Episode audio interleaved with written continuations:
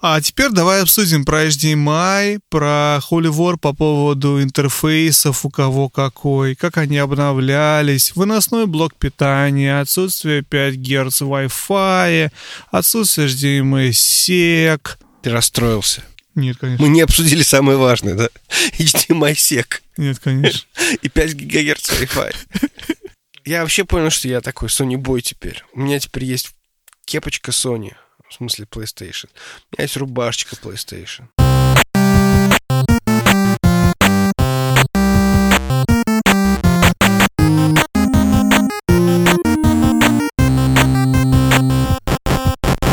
Всем привет, привет, привет! Это Вадим и Женя. И 33-й выпуск подкаста про игры. 33 это у нас, значит, что у нас? 33 богатыря, возраст Христа и что-то еще. Вадим, расскажи, что еще 33? Вообще, как у тебя дела? 33 года назад вышла контра, Жень. Вот 20 февраля, прям вот реально 33 года назад, вот старайтесь несколько дней, вышла контра, в которую мы с тех пор играем. Кто играет, кто и нет. Ну ладно. Ну окей. 33 миллиона консолей продали Nintendo, Nintendo 64, 33 миллиона копий продали Lego Star Wars, 33 миллиона игроков было у Team Fight Tactics в их пик, а еще 33 миллиона долларов заработал Minecraft за первые 10 месяцев альфы слэш беты. Это гениальная вообще идея продавать, да, вот эту альфа-бета версию за деньги и зарабатывать миллионы долларов на на этом деле. Но самое главное, подожди, самое главное, самое главное, это метро 2033. Я мог бы только это, но я решил добавить остальную недужную статистику, раз тут, чтобы Майнкрафт вспомнить. А еще 33 — это возраст наверняка какого-нибудь программиста игры Assassin's Creed Odyssey, потому что мы давно ее не вспоминали. Да, пожалуй. Который, кстати, наверное, 33 часа наиграл. Может и больше. Ладно, как у тебя дела? Очень хорошо. У меня к тебе вопрос, кстати, есть. Давай. Очень неожиданно, ты его не ждешь. Как ты думаешь, какое самое интересное событие игровой, игровой, в игровом мире произошло за последние две недели, вот с нашей последней записи? Самое важное, самое обсуждаемое или, не знаю, вот что такое, что тебе вот казалось, вот это вот самая яркая вещь? Самая яркая вещь, на мой взгляд, это, конечно, провал э, Warcraft Reforged. То есть я, честно говоря, не ожидал, что Blizzard в состоянии до такого дойти. То есть для меня всегда, причем самое интересное, что это, это был ты, который мне там в середине еще нулевых рассказал, что вот Blizzard это компания, которая не делает говна. То есть она просто вот там сколько-то раз переписывала Diablo 2 или там 3, сколько она там, нет, не, не, ну 2, наверное, да, то есть она всячески старается делать только хиты. Она выпускает только хиты. То есть это компания, которая делает только шедевры. И тут внезапно появляются, в общем, вот это все остальное. Diablo Immortal, Heroes of the Storm провальный, Hearthstone, который просто реально доилка денег. В общем, это теперь каким-то образом захвачено Activision и совершенно выкинуто на берег каких-то ужасных компаний. И пример с Warcraft Reforged — это один из них. Ну, вообще, я думаю, почему ты скажешь про GeForce Now. Не знаю, почему. Ну, потому что вот я когда думаю, что произошло. Жень, самое яркое — это то, что за эти две недели Nintendo ни слова не сказали про Директ. Еще две недели без Директа. Мы вышли на рекорд. Потому что такого долгого без Директ чинья не было со времен выхода Switch. Вот это вопрос, который меня волнует эти дни. Странно, но вот так. Возможно. Но я что-то как-то я не очень смотрю директы. Не знаю почему. Ну, ладно, может быть. Последний был про покемонов, да, какой-то? Какой-то был... Да, последний про... был про покемонов, но был такой, знаешь, очень сугубый директ. Дело в том, что Nintendo очень хорошо набрали, набрали моментум, то, что называется. И они там их эти директы выпускали, игры выпускали, они подпитывают интерес к своей платформе, к новым играм, и это все очень хорошо шло. И они вот выпустили нормальный последний директ в декабре, если им память не изменяет. И с тех пор все какое-то затишье, и никаких игр, кроме Animal Crossing, еще парочки мы не ждем. Xenoblade Chronicle, по-моему, этот э, ремастеринг.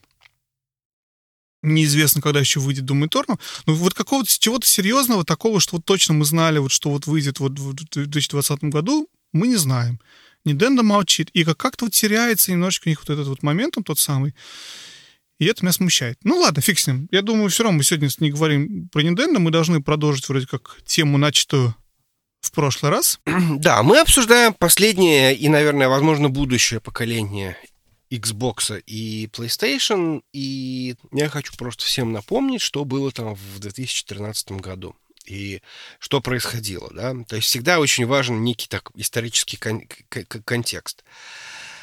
Тогда все компании внезапно, точнее, все технологические компании, включая там Apple, Google, Microsoft, они придумали, что у нас есть три экрана. И за эти три экрана нужно бороться. Первый экран — это экран вашего компьютера. Ну, то есть, условно, там, ноутбука. Ну, тогда уже, наверное, у всех были ноутбуки. Второй экран — это экран вашего мобильного телефона. Ну, то есть, там тоже надо хотеть быть, присутствовать, иметь какой-то какое-то представительство, неважно, высвечиваться из каждого, значит, угла.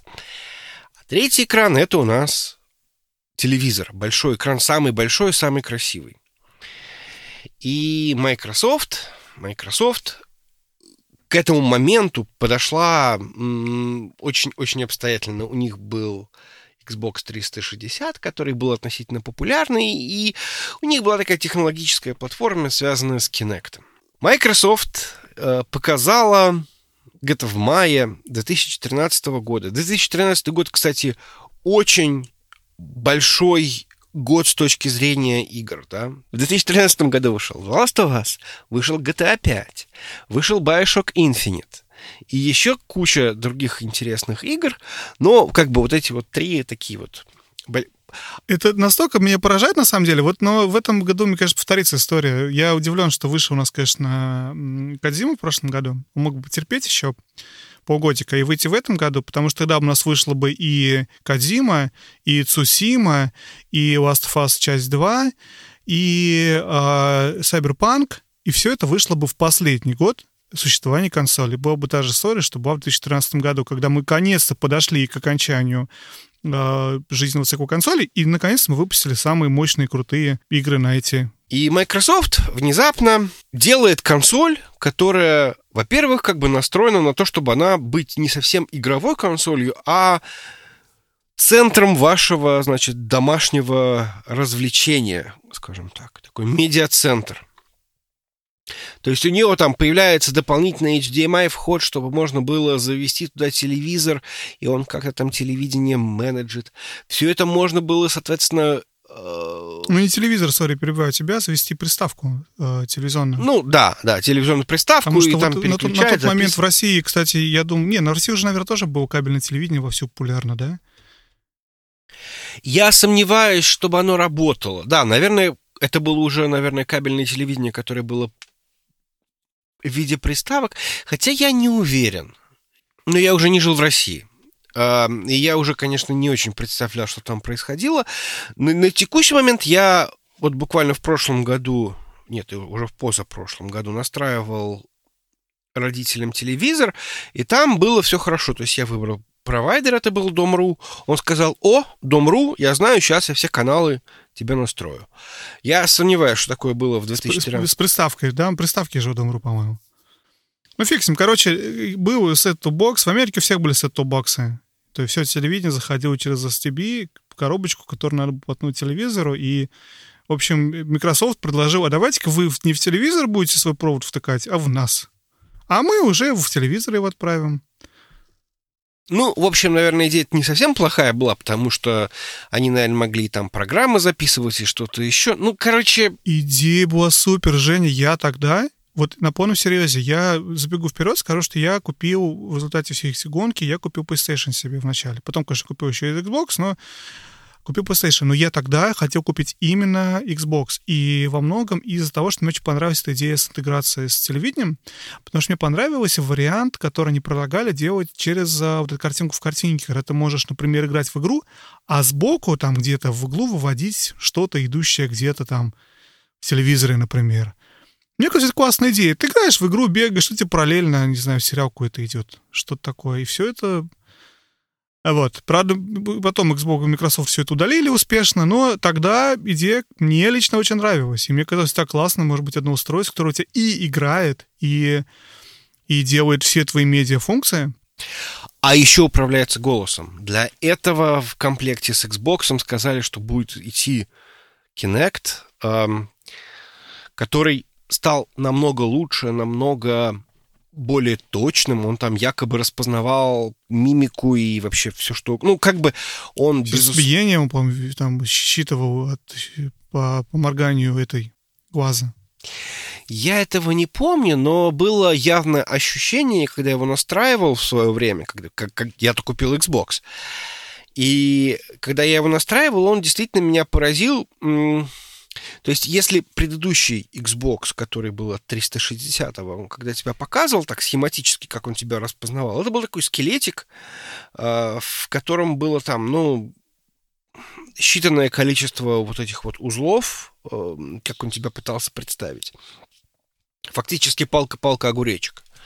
А вот тот, который был от Xbox One, там казалось, что какая-то просто вот потрясающее большое количество этих самых узлов, и он распознает чуть ли не пальцы у тебя на руках, и от этого ты думаешь, ну круто, можно кому-то показать средний палец, и он, ну ладно, это шутка. Ну, тогда, смотри, я сейчас прям назад вернусь в E3, про который ты рассказываешь, когда все это они представили, да, и рассказывали. Они, они показывали видео, действительно, что он умеет считывать у тебя heartbeat твой, ну, с э, сердцебиения. И они показывают, что он действительно может считывать у тебя положение пальцев, и что это как-то в играх будет использоваться. Ты там палец от геймпада чуть-чуть приподнял, а Kinect это видит. Ты там, не знаю, что-то сделал, Kinect это видел. И тогда как и мы обсуждали в прошлом выпуске, что вот Kinect — это такая возможность чего-то сделать в будущем, но чего пока непонятно. Но вот возможность есть. Вот это все дополнительные возможности управления, пока непонятно, как разработчики их будут использовать, но это намного круче, чем то, что предлагал делать, опять же, для меня, на мой взгляд тогда, даже Sony, которая ничего такого не делала, которая просто улучшила свой, мы потом Sony обсудим отдельно, но кто просто улучшил свой там PS3 сделал мощнее, лучше, там, добавил, не знаю, тачпад на, э, на контроллер. Но идея в том, что мне это оказалось, что вот Kinect, ну, это может быть не то, что будущее, но это действительно какие-то новые возможности. Тем более новый Kinect, который вот это с HDR-разрешением, который умеет все это считывать на таком уровне. Но тут был еще один момент интересный, связанный с Kinect и с телевидением. То, что многие зрители того E3 отметили, и многие игровые издания об этом тогда написали, о том, что Xbox, о, Microsoft рассказывал про вот эти медийные функции э, Xbox первые 30-40 минут в презентации. Когда все ждали, когда уже будут игры, будут игры, будут игры, э, Microsoft продолжали рассказывать, а здесь еще интеграция будет такая с телевидением, а тут еще вы можете Netflix смотреть, а еще это делать, а тут еще телепрограмму подключать. И становилось понятно с каждой минуты сильнее и сильнее, что Microsoft делает не консоль, а они делают вот это вот Apple TV, они делают приставку к телевидению, которая потом еще, возможно, будет играть. Мы еще до этого пока не дошли, 40 минут сын. И потом переключились на Kinect. И начали показывать Kinect. Игры все еще нет. То есть, и это был такой момент, который, на самом деле, сыграл с Microsoft очень плохую, ну, не то чтобы шутку в дальнейшем, а отчасти из-за чего они проиграли в, в этом поколении — продажах, что они первоначально позиционировали устройство как мультимедийный центр с э, интересными дополнительными возможностями в виде Kinect. А игры — это уже третий пункт после вот этого всего. То есть позиционирование было именно такое. Ну, Слушай, это же было, в общем-то, мне кажется, логично с точки зрения Microsoft. Они такие, ты же покупаешь не только приставку, ты еще покупаешь там медиацентр, ты еще покупаешь менеджер для твоего, такой этот VCR, как это называется, да, то есть... Угу. Э, ну, он, кстати, даже выглядел так, они пытались его сделать визуально, чтобы похож на устройство, они тогда писали про свой дизайн, почему он выглядел как вот эта коробка, что он, типа, должен blend в полке что он не должен смотреться ярко, он должен смотреться как, как еще один STB. STB — это вот эта вот э, коробка для телевизора. Как еще одна коробка для телевизора. То есть это было осознанное решение и позиционирование всей консоли как незаметного мультимедийного устройства для телевизора. И только потом оно еще будет играть. Ну, да, возможно, возможно. Ну, и, наверное, это действительно для многих, особенно хардкорных геймеров, это э, было проблемой. Но, опять же, Microsoft американская компания. Если, например, э, Sony, немножко сбегая вперед, она делает консоль такой, чтобы она понравилась у себя на родине, Microsoft попыталась тоже сыграть на своем поле. То есть она попыталась сделать консоль для Америки. Я, кстати, думаю, что... Я не смотрел распределение по странам, но мне почему-то кажется, что Xbox в Америке была популярнее, чем, чем во всем мире. А, ну, в этом плане, да. Но они, Жень, ты знаешь, в чем дело? Я думаю, что можно сказать смело. Я не знаю, ты, может, со мной не согласишься. Я не знаю, что думают другие журналисты, мы можем посмотреть на тему. Но я думаю, что можно сказать, что Xbox ошибся. Он неправильно понял, что нужно тогда пользователям, посчитав, что им нужно мультимедиа, им нужна интеграция с э, телевизором и прочее, прочее. И поэтому они проиграли. Не только из-за этого, но во многом из-за этого. Ну, опять же, э, Ситуация была, опять же, очень сложная. Было явно обострено со... вот это вот как это... Они пытались. Э, соревноваться не только с Sony. То есть у них еще были другие конкуренты. У них конкуренты были там Apple и Google, которые пытались каким-то образом Microsoft... Вы... Ну, согласись, что на текущий момент вопрос о том, какая у тебя операционная система, он вообще сейчас, ну, такой очень странный. Ну, какая тебе, в принципе, разница, да? То есть у тебя есть браузер, который там Chrome, так, так или иначе, или там Chromium. И, в общем-то, все равно на какой на, на, на чем ты это запускаешь. В 2013... Ну, это что-то Google добивались очень долго, ну. Ну, в общем, да. То есть они понимали, что если вдруг сейчас потерять какую-то вот Э, присутствие в ежедневной жизни человека, то это может прийти к тому, что все забудут про этот Microsoft, и они потеряют... Ну, то есть они как бы пытались каким-то образом захватить рынок. И они, я думаю, что видели в Xbox некое, э, ну как это сказать, некую возможность, opportunity каким-то образом продвинуться дальше, может быть, стать каким-то образом захватить какой-то новый рынок, закрепиться на этом самом третьем экране, стать чуть ли не самой лучшей компанией, самым лучшим решением для этого самого третьего экрана. Безусловно, и это то, что мы обсуждали в прошлом выпуске, почему вообще Гейтс начал этим заниматься первоначально, потому что он боялся, что э, люди будут проводить больше времени за вторым PlayStation, чем они будут проводить время за компьютером. Ему не хотелось терять вот эту свою идею компьютер в каждый дом. Окей, новый компьютер — это игровая консоль, значит, мы делаем игровую консоль. Так появился Xbox. Понятно, что они это продолжали делать. Вопрос в том, что оказалось, что просчет был в том, что почему-то хардкорные геймеры или люди, которые хотят купить консоль именно для игр, которая будет лучше работать для игр, для них это оказалось важнее. Вот и все вот эти контроверсии, которые сделали Microsoft, которые мы сейчас с тобой обсудим, все вот эти вот решения, которые были бы, ну, которые были не очень хороши, они не очень хороши для геймеров. Потому что людям, которые купили бы консоль для того, чтобы смотреть через нее Netflix, все равно, как Netflix, как там э, Microsoft собирался с играми поступать. Но оказалось, что людям нужна консоль для игр. Sony потом сыграли на этом, и они свою компанию разрабатывали, исходя из игр, и они очень много сделали для игр, и поэтому они продали в более, больше, чем два раза консоли, чем, чем сделал Microsoft. Но давай да. к, к Microsoft вернемся. Эм, что произошло дальше? Еще второй скандал разразился с Microsoft. Эм, Потому что, мне кажется, Microsoft еще в тот момент очень сильно мозолил глаза на рождающийся Steam, который был чуть менее популярен, чем сейчас, но уже было понятно, что это такой как бы лидер рынка, монополист. Это была цифровая дистрибьюция, и Microsoft нашла одну из причин, которая мешала цифровой дистрибьюции, это рынок э, как бы дисков бэушных. И они попытались этот рынок каким-то образом убить. Вообще идея была очень крутая. То есть смысл в том, что ты покупаешь диск, якобы, ты вставляешь его у себя, значит, в свою консоль, играешь, потом идешь к другу, даже диск с собой не берешь, логинишься под своим аккаунтом и продолжаешь играть в эту игру. То есть даже устанавливать ничего не надо. То есть ты фактически, в принципе, непонятно, зачем нужен был вообще диск. То есть можно было бы просто, наверное, делать какие-нибудь QR-коды, которые показывают Kinect, и говорить, вот, зайчик, смотри.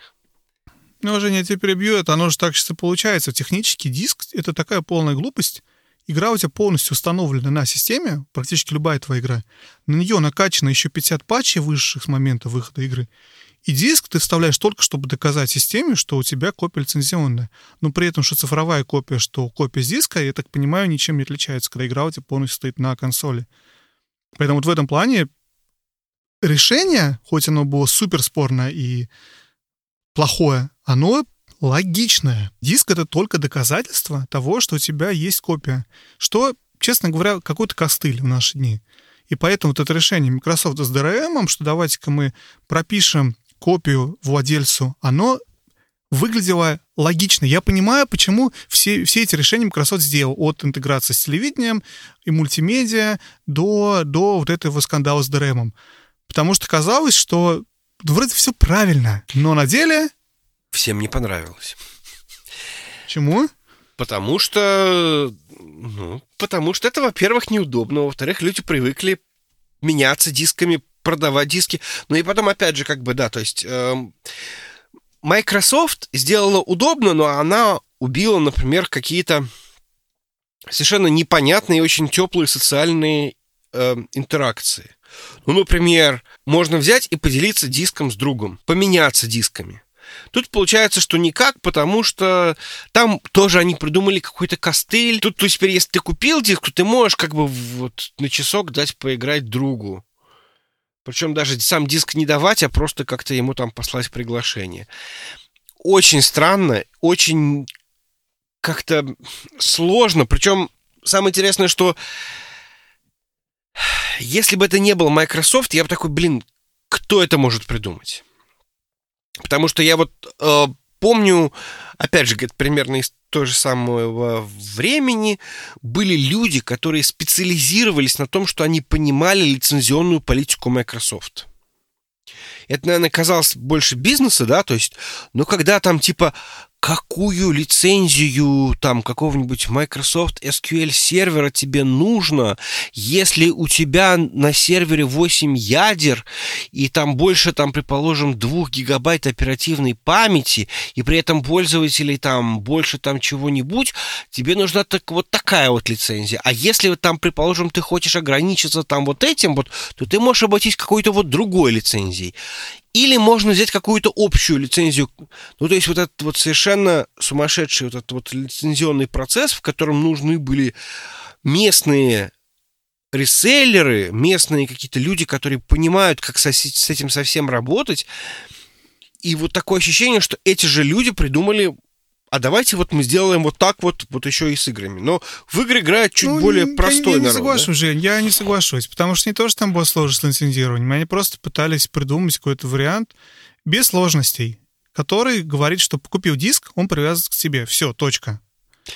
Но при этом ты его можешь продать все-таки обратно, заплатив какой-то фи, какую, какую-то комиссию, то, что и это появилось потом. Вот нет, это то, что нет, говоришь, нет, это, это было, было сразу. Того, как Бубекс... Это было разъяснено сразу. Все такие типа на это посмотрели и говорят, что какая-то как- как-то мутно. То есть они нет, они э, это это не появилось не потом. То есть они а, это, это сразу сказали, что типа ну зачем физический диск, да, ты можешь его вернуть. Какие-то специальные ритейлеры, которые могут это делать за какую-то дополнительную комиссию, могут у тебя значит этот диск соответственно купить. Точнее не купить, а переактивировать. Но э, потенциально как бы это, это было сразу. Всем не понравилось. Еще там был момент, что э, как минимум раз в сутки консоль должна была выходить в интернет. И всякие моряки дальнего плавания начали рассказывать, что у нас в кают-компании стоит Xbox, и как-то у нас интернета очень мало. И мы так не можем. И, и я хочу отметить, что речь про игры на диске. То есть мы не говорим про цифровые копии. То есть купил игру на диске, но консоль все равно проверяла, должна была проверять раз в день, что интернет, ну, что копия твоя. именно из-за того, что, по сути, она отвязывалась от диска и привязывалась к аккаунту. Ну, в общем, да, наверное, да. Ну, кстати, я не знаю, как сейчас будет это работать, если у тебя есть какая-нибудь цифровая копия, и ты, у тебя нет интернета, ты сможешь играть? Наверное, сможешь какое-то время. По-моему, все равно проверяет раз какой-то период времени. По-моему, все так делают. Был большой скандал с свечом на эту тему, когда вышел Switch Online, что Switch-то делает. Ну, Switch Online ты хочешь по поиграть в вот эти там игры с Super Nintendo, с Nintendo, а у тебя Switch проверяет раз в несколько часов, ему надо в интернет выйти. что проблема, когда ты э, хочешь поиграть в самолете, а он у тебя уже сутки не проверял то, что ты владеешь этим аккаунтом, ну, то, что у тебя проплачена подписка, и поиграть ты не можешь. Такой же был скандал, такие же были моряки дальнего плавания, и все ныли о том, что я вот хочу играть в, в, NES-игры, а я не могу. Ну, в общем, это все по кругу идет каждый раз одна и та же история, когда пытаются компании как-то закрутить гайки. Ну, там же, кстати, проблема была с пиратством большая. Они же это делали еще и против пиратства. Они пытались сделать так, чтобы... Потому что была большая проблема для Xbox, что все это чиповали, ну, для 360-го. А тут через привязку к аккаунту и проверку на сервере сделать это куда труднее. Нельзя скачать это торрентов, записать на болванку и играть. В общем, скандал разразился, дай боже. Я помню, вот просто буквально неделю или две после этого Е3 гудели просто все. То есть все средства массовой информации рассказывали, что это какая-то полная, полная жопа. Простите за Я, кстати, помню тоже тогда всю эту историю. Я тогда только недавно переехал из России, и мне тогда было не очень понятно вся эта ситуация с вторичным рынком игр, Потому что в России на тот момент он отсутствовал практически полностью. То есть можно было купить игру для Xbox того же или там для той же плойки, но вот какой-то именно рынок купли-продажи не существовал. По-моему, в стране был даже Авито еще в тот момент, а может, они уже появились. Наверное, был уже Авито, ну, в зачаточном состоянии. В любом случае, проблема была в том, что вот, вот такого рынка, потому что здесь в Штатах ты можешь прийти в эти GameStop и принести диски, сделать трейдин и взять что-то другое. И продажа дисков очень развита, в принципе. И покупка бэушных дисков очень развита. В, в России, прям в Саратове, я не помню точно ни одного магазина. Я не думаю, что они были, где то мог бы купить бэушные диски. И только как-то где-то через знакомых или через, действительно, наверное, через Авито можно было купить, продать. Но вот такого, что это было на уровне прийти в магазин и купить, такого не было. А здесь было очень развито. И поэтому, если ты здесь это запретил бы покупать, продавать бэушные диски, это нарушение работы большой мощной системы. Поэтому понятно, почему столько было вони. Потому что люди привыкли, во-первых, продавать игры после того, как они прошли, а во-вторых, покупать их дешевле у ритейлеров ну, я понимаю, почему Microsoft так не нравится, потому что они один раз продали, они один раз получили прибыль, и все. А дальше 8 людей по кругу покупают игру, продают, покупают, продают. GameStop деньги зарабатывает, а Microsoft нет.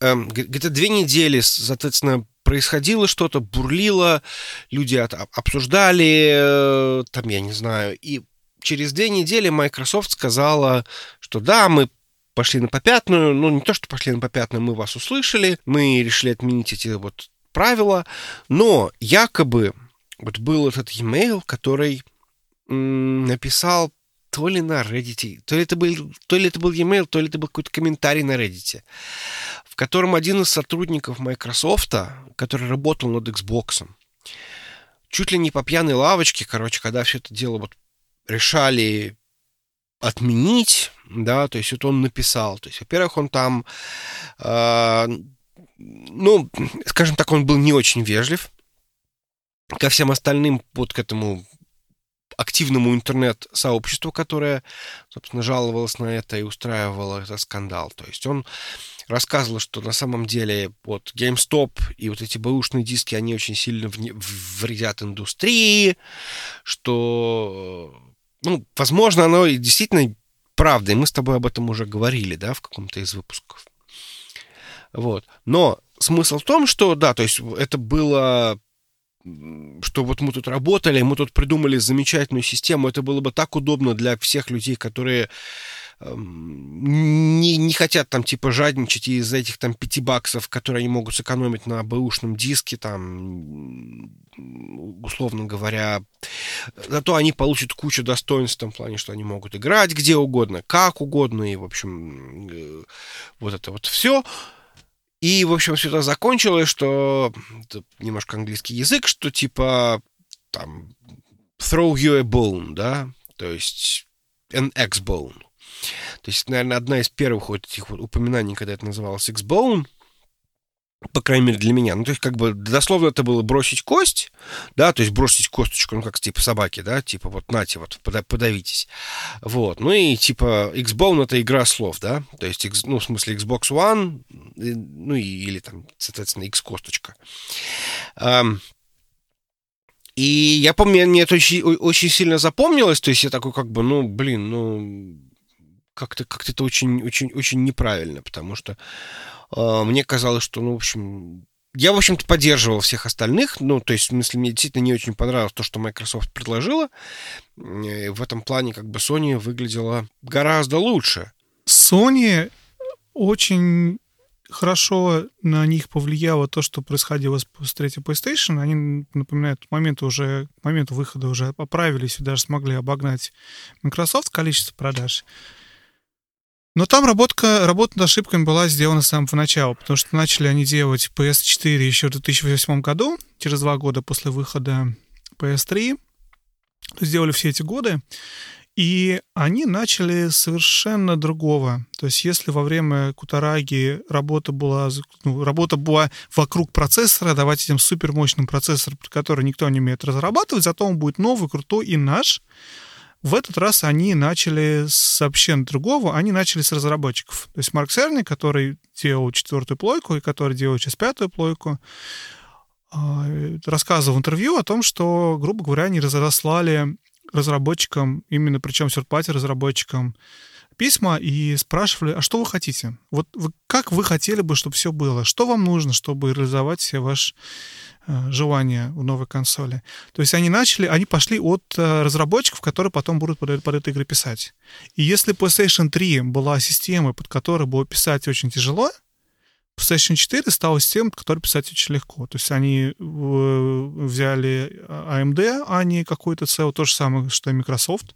Кстати, это большой плюс был вообще для поколения, что обе, оба консоли, оба конкурента работали на одной и той же, грубо говоря, платформе технически на одном и том же процессоре для разработчиков. Несравненный плюс, потому что позволяет очень сильно убыстрить, упростить разработку и добиваться крутых каких-то результатов за более короткое время. В общем, это первое, что они сделали. Это был очень такой большой-большой шаг, который действительно позволил как-то вперед выйти uh, PlayStation. Ну, кроме этого, грубо говоря, в 2013 году они тоже представили это вместе с uh, Microsoft.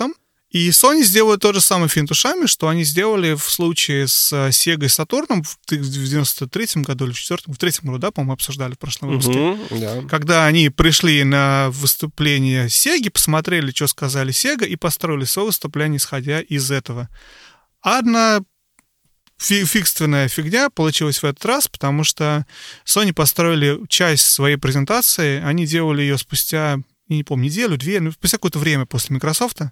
Или, или подожди, или это все-таки было на одной E3, это было спустя день. Ну, неважно. Грубо говоря, в любом случае, очень много они построили на том, что у них не надо будет, привяз... не будет привязываться диск к аккаунту, диски можно будет покупать, продавать. Об этом специально на, на сцене сказал, не помню, кто там представлял у них эту консоль. Ну, в общем-то, Sony сказали об этом, что не надо, не будет система проверять раз в день, что у вас есть интернет. То есть они сказали, все, что будет в Microsoft, у них не будет, и у них будет обычная рабочая консоль. Это был, конечно, шквал оваций, это было супер воспринято, второе супер, надеюсь, сказал, может быть, больше уже. Очень воспринято было позитивно с стороны э, слушателей, зрителей и всех, кто присутствовал, и, и, и журналистов, вообще всего сообщества. Потому что, да, Microsoft совершил ошибку, а Sony вот наоборот. Sony, на самом деле, очень повезло. Им очень повезло. Им повезло, что Microsoft так, простите, обкакался. Потому что Microsoft сделал пару неправильных шагов, потому что тут же не только еще, смотри, три пункта, даже четыре пункта. Первое, Microsoft сделали ставку на мультимедиа, и, как я сказал, они, да, первый почти час говорили про мультимедиа и про Kinect. Угу. А Sony сказал, а у нас устройство для игр. И игровой сообщество говорит, вот, вот, вот нам это и надо, устройство для игр, а не чтобы телевидение. Кому нужен ваш телевизор вообще? Кстати, Microsoft еще очень много говорили про спортивные игры у себя. Они пытались вот эту часть населения вовлечь. А Sony говорит, нет, мы делаем устройство для геймеров. И это было настолько более позитивно воспринято, и в том числе и журналистами, что потом протранслировалось на, на весь мир, что вот у Microsoft устройство для людей, которые телевизор смотрят, а у Sony устройство для геймеров. Второй момент. Они не делали никакого кинекта, никаких гиммиков, только игра, игры, игры, игры, игры. И потом, кстати, это еще отразилось в том, что производительность разная была у консоли первый, первый год примерно. И следующий момент, что они сделали ставку, ой, не, не стали делать эту всю эту мишуру с ДРМом, защитами проверки, то есть они построили свою рекламную кампанию на том, что ты волен покупать и продавать диски как хочешь. Тоже, кстати, такой момент вот про, про то, кто эти люди, которые были недовольны. Потому что вопрос свободы в Америке, по крайней мере, стоит очень всегда строго. И когда тебе говорят, что ты будешь не свободен продавать диск, это вызывает кучу возмущения. Возможно, в каких-то других странах, если бы Microsoft бы российской компанией, выпускал в России, это не было бы так. Ну, сказали, надо нельзя продавать, ну нельзя продавать. Не хочу никого оскорбить сейчас никаким образом. Но просто мне кажется, что в Америке стоит хоть слово сказать, что у вас не будет свободы делать что-то, это вызывает столько вони и нареканий, что неудивительно, что когда Microsoft сказал, что у вас не будет свободы продавать диски, которые вы купили, это был просто шквал. И Sony, опять же, сделал, построил свою политику, но сказав о том, что наши диски можно будет продавать. Ваша свобода, ваш диск, и у вас есть право делать с ним что хотите дать другу, подарить, продать, ну, как так дословно это было, было, было сказано на этот момент. И последний момент, Sony продавали свою систему на 100 долларов дешевле, чем это делал э, Microsoft. И все это вместе, безусловно, казалось, казалось победой Sony над Microsoft просто повальной. Дело в том, что все-таки у Xbox шел Kinect в комплекте, который, возможно, куче людей был не нужен но цена была практически, наверное, одинаковая в том плане, что ты понимал, что ну вот комплектация Xbox, она богаче, чем у PlayStation. За счет Kinect и интеграции с телевизором и других ненужных вещей рядовому геймеру. Потому что Kinect был, перестал быть популярен еще до выхода Xbox One. То есть его эра уже ушла, потому что Kinect Ubuntu 360 показал, что идея хорошая, но реализовать непонятно, как ее. И поэтому желающих купить Xbox именно из-за Kinect, я думаю, было не так много. Ну, не знаю. Я вообще, если честно, удивлен Kinect в э, Xbox One. То, что меня очень всегда смущало в, этом, в, в этой истории с Kinect, что дело в том, что Microsoft как будто сама в него не верила, потому что контента для этого самого Kinect для Xbox One практически не было. То есть дело даже нельзя, нельзя было сказать, что как бы оно не взлетело. Непонятно, где оно должно было лететь. Потому что чисто теоретически, ну, например, если мне не изменяет память, в комплекте с первым Kinect шел Kinect Sports. Или как-то так. Ничего подобного вместе... Kinect Adventure. Kinect, да, точно, Kinect Adventures. Ничего подобного не шло в комплекте с... Э, ну, ну то есть просто, просто вообще от слова совсем. Каких-то игр не выходило. Ну, вот, вот вспоминается этот самый эм, Rise of Rome, да, которым можно было микрофоном пользоваться, чтобы отдавать команды катапультам, но это все равно выглядело как некий гиммик потому что, в принципе, можно было просто кнопочку нажать. И, в принципе, вот, ну, как бы то же самое, да, то есть это именно погружение. Но единственная игра, может быть, которая вот у меня была более-менее с Kinect, это какой-то один из там Just Dance там 2015-2016 что ли. И то Ubisoft в итоге сказал, что типа, да ну какой нафиг Kinect, мы сейчас будем э, просто просто телефон возьми в руки, и вот мы по телефону будем все трекать. Хотя с точки зрения вообще как бы вот именно э, Just Dance Kinect была отличная идея, потому что ты как раз, ну вот, вот делаешь вот все, что надо. Ubisoft это сделали не потому, что, ой, как странно, почему же не... А потому что Kinect был очень популярен. Его, напоминаю, Microsoft, мы сейчас опять чуть-чуть забегаем вперед, в Microsoft удалил в течение первого же года. Если в начале это было что-то, что шло с консоли, через год им надо было что-то делать, потому что продавать на 100 баксов дороже систему, которую никто не хотел покупать, потому что она была плохая во всех мирах, еще и дороже на 100 баксов, непонятно зачем. Игры, они все были медленнее, я думаю, чем все-таки мы этот пункт обсудим конкретно, потому что тогда для меня это стало причиной, почему я не купил Xbox. И Kinect был не у всех. А Ubisoft то что говорит, ну давайте мы только для тех, у кого Kinect будем игру выпускать. Нет, зачем? Они нашли решение, как сделать так, чтобы работал со всеми. У кого Kinect нет, у кого PlayStation, у кого что угодно. К слову, у меня PlayStation, когда я его купил в 2014 году, ну, не, не, в, не в ноябре 13 когда он вышел, да, а в 14 я не помню, какой месяц в мае или что такое. Угу. Я купил его сразу вместе с э, камерой. И эта камера работала так же, как Kinect. Также в ней можно говорить, включи PlayStation, включи это, включи то. Ну, включи PlayStation, потому что там нельзя, но в том плане, что можешь говорить, включи такую-то игру, включи Netflix, сделай это, сделай то, стоп, старт, пауза. И также эта камера у тебя работает как Kinect, также работает во всех джаз-дэнсах, также распознает тебя по лицу и логинит э, меня или мою супругу, а, в зависимости от того, чью морду видит. Она работала как Kinect. Просто Sony никогда ее особо не рекламировала, не пиарила и не делала ее частью системы. Я говорю, хотите купить камеру? Пожалуйста. Она, может, не такая крутая, как Kinect, и не умеет считывать сердцебиение и отпечатки пальцев, но она выполняет те же самые функции. Просто Microsoft это сделал частью своей рекламы. Вот что у нас есть, смотрите. И это самое главное, что у нас есть после интеграции с телевидением. А Sony сказали, так, у нас тоже есть, но это вообще никому не нужно, даже говорить об этом не будем, потому что мы лучше сделаем э, этот самый игры чтобы игры хорошо шли, чтобы у нас эксклюзивы были, и чтобы все быстро, хорошо работало. И чтобы приставка была доступней, сделав ее на 100 баксов дешевле. Хотя они могли тоже то же самое сделать. Сказать, давайте камеру засунем в комплект, давайте сделаем это главной фичей и будем это продвигать. Вот в этом вот разница, и поэтому одни победили, а вторые нет. Значит так, давай скажем, давай все-таки уже обсудим, почему ты купил PlayStation. Да, вот и возвращаясь, потому что я тот момент читал XBit, знаешь XBit? Помнишь XBit? Я его никогда особо не читал, но, конечно, знаю. Я читал на XBit форум, на котором очень много обсуждали мою любимую сейчас уже, а тогда еще мало мне известную Digital Foundry.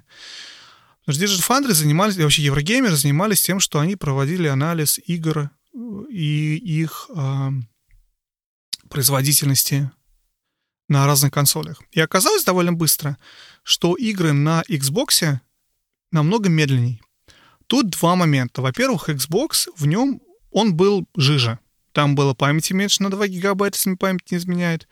Процессор, по-моему, был одинаковый, но там в GPU был меньше терафлопс. Я не помню, кого сколько.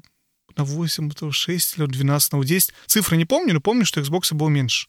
Это все вроде бы не, дало, не должно было давать такой разницы, но давало. Потому что потом оказалось еще два момента. Э, как говорили разработчики тех времен, что приписать под Xbox очень тяжело.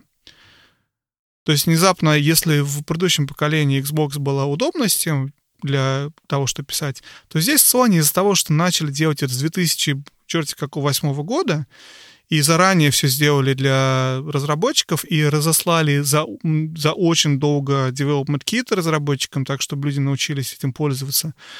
Получилось так, что под Xbox писать было тяжелее, он был технически слабее, но еще один момент, который оказался только потом, что часть памяти Xbox, часть ресурсов Xbox была за как называется, за... Зарезервировано, да. Зарезервировано, совершенно верно. Зарезервировано для Kinect. Потому что, опять же, напоминаю, что план был, что Kinect будет идти в комплекте, что нужно было, чтобы в любой момент игры ты мог что-то сказать, сделать, и система постоянно анализировала все, что ты говоришь, и все, что ты делаешь. И вот часть, часть консоли постоянно, каждую секунду анализировала э, звуки и видео, приходящие из, из Kinect. Соответственно, игра не могла использовать ресурсы для, для игры. Из-за того, что PlayStation все этого не делал, ничего не резервировал. И я, кстати, не знаю, ну, наверное, в игре ты можешь сказать... Я, не, наверное, можешь. Я даже не знаю. Может быть, кстати, работала, камера работает в, в PlayStation только когда ты вот в, ну, в меню в этом находишься, консоль, а когда в игре, наверное, ты не можешь сказать.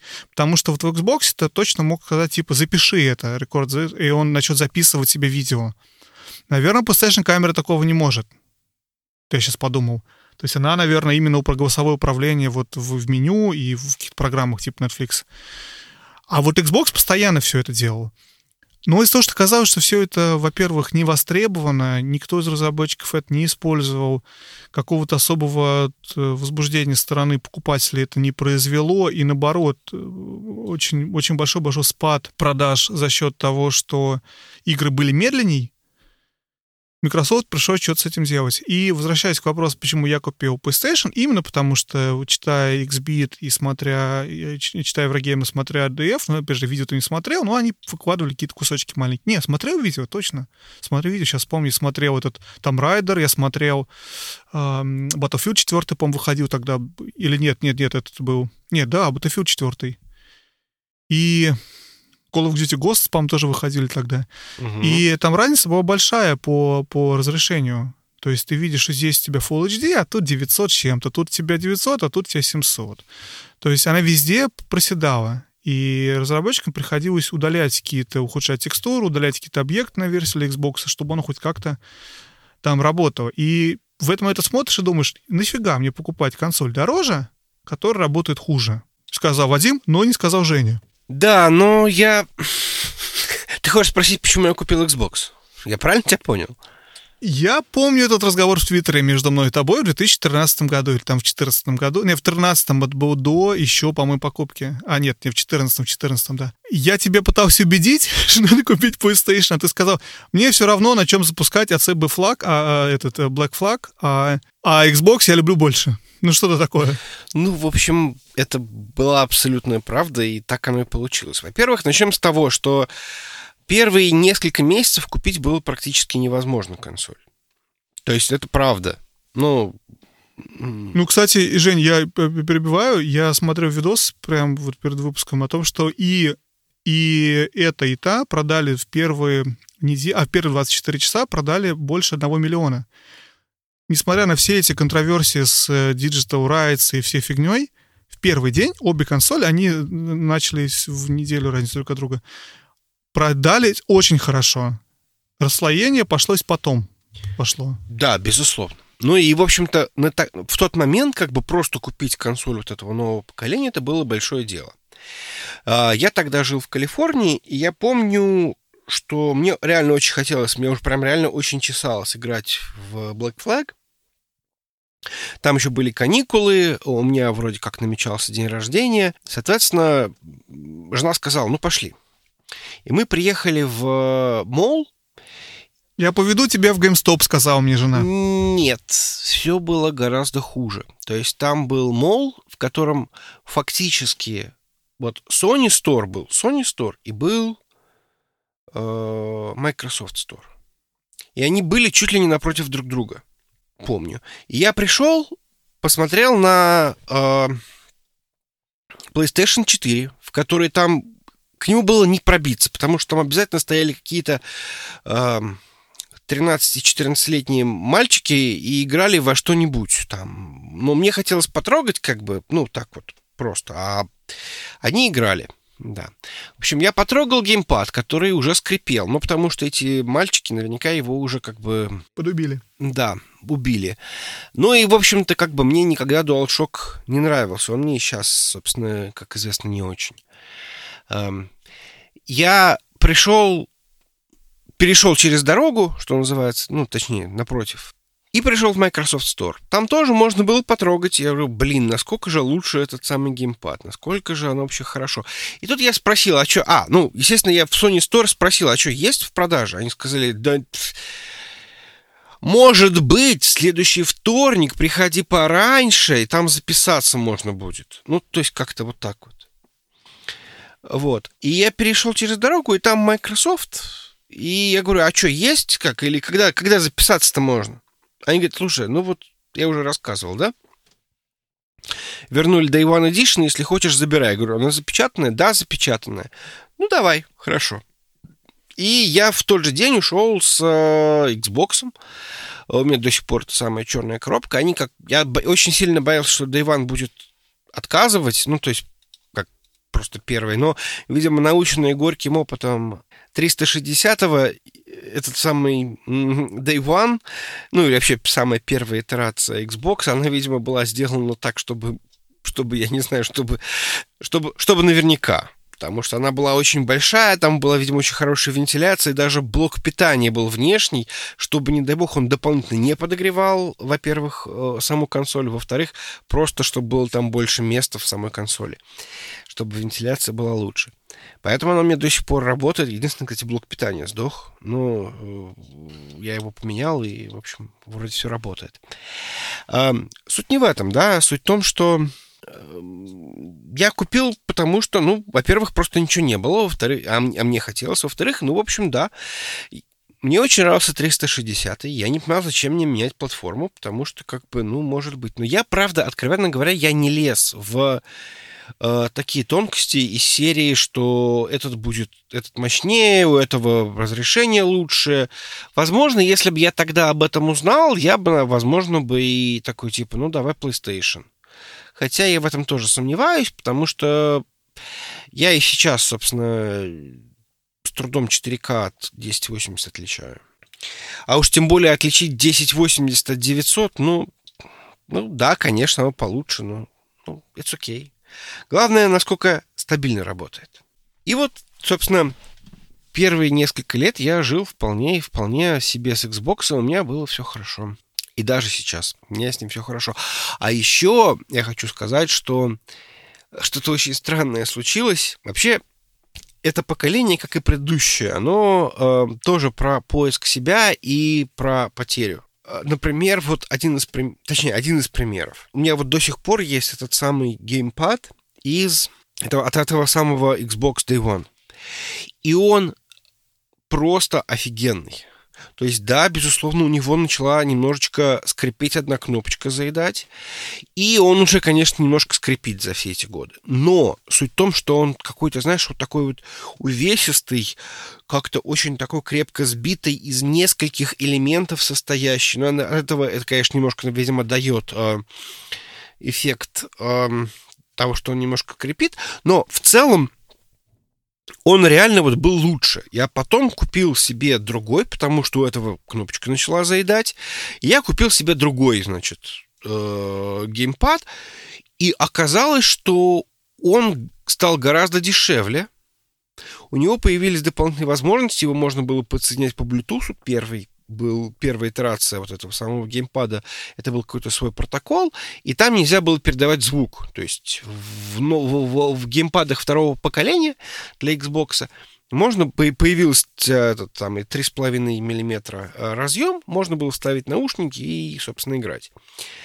Который был, который был в PlayStation from day one. Да, у PlayStation он был с самого начала, да. Но сам само исполнение этого самого геймпада, вот само качество, оно прям реально очень сильно упало. И если бы я его потрогал тогда вот, вот в этой, именно вот в э, реинкарнации вот этого второго, я бы, мне кажется, не так бы, бы сильно бы впечатлился, потому что э, именно, ну, опять же, мы понимаем, что это все просто возможность там, я не знаю, удешевить, сделать более доступным, там, я не знаю, э, гейм, геймпады, наверное, часто летают об стену, разбиваются, и поэтому нет смысла э, там, я не знаю, если очень хочется, если очень хочется какой-то... Да все надо удешевить, Жень, ну, понимаешь, да, да. все проблема. Вот ты посмотри, у них у всех меняется цена у консоли с момента выхода до момента э, последнего дня лайфсайкла, у всех цена падает. Во-первых, за счет того, что цена по производству дешевеет, просто потому что всегда дешевеет цена производства. А во-вторых, потому что они все это вырезают потихонечку. Это удалили, это удалили, Kinect убрали, джойстик удешевили, вот тебе и получается, что консоль стоила тогда 500 баксов, а сейчас 300, ну там или сколько. Но с другой стороны, у PlayStation произошла обратная ситуация. Потому что вот то, что было в первых этих вот реинкарнациях PlayStation, то есть этот, этот DualShock, он, он во-первых, он просто реально хуже подогнан, он скрипит, у него слезал, вот это, слезали резинки с э, грибочков, или как они называются, со стиков. Каким-то образом переделали. То есть вот тот, тот, который шел уже с прошкой, и вот тот, который ты мне подарил, они уже сделаны совершенно по-другому. То есть они ощущают там, они нажимаются лучше, у них там, я не знаю, как-то светится все по-другому лучше, э, все подогнано лучше, не так скрипит. В общем, прям я, я очень... То есть если бы все было бы вот как так так как сейчас, тогда, в 2013 году, я бы реально очень сильно думал. Давай, раз мы заговорили с тобой про контроллеры, немножечко пару фан-фактов вообще про, про историю, как все это произошло, потому что мне было интересно про это почитать. И вообще сейчас маленький-маленький шаг назад, раз мы тему всю эту обсуждаем, Xbox против PlayStation, у меня в моей истории жизненной был такой маленький момент, когда я в 15 по-моему, году или в 14 году, не помню когда, решил пытаться зарабатывать деньги, не очень успешно, на самом деле, ведя блог, который должен был, который, вернее, который назывался Xbox 4 vs PlayStation он, sorry, PS4 vs Xbox One Comparison.net или что-то такое, я уже не помню. Но, грубо там была идея такая, что я писал статьи, по-английски, разумеется, про сравнение консолей. Я брал какие-то данные, собирал с разных мест и пытался объяснить, чем это отличается от этого. И деньги планирую зарабатывать через реферальные ссылки на игры, на консоли. Ничего не заработал. Пописал месяц, наверное, 4, может быть, 5 и бросил. Но в тот момент я очень глубоко занимался этим вопросом. То есть как, что, а джойстики чем не отличаются, кто что делал. И мне очень приятно было, на самом деле, вспомнить все вот это вот, когда мы готовились к этому выпуску. Все это заново прочитать, разобраться. Но давай все-таки к контроллерам вернемся.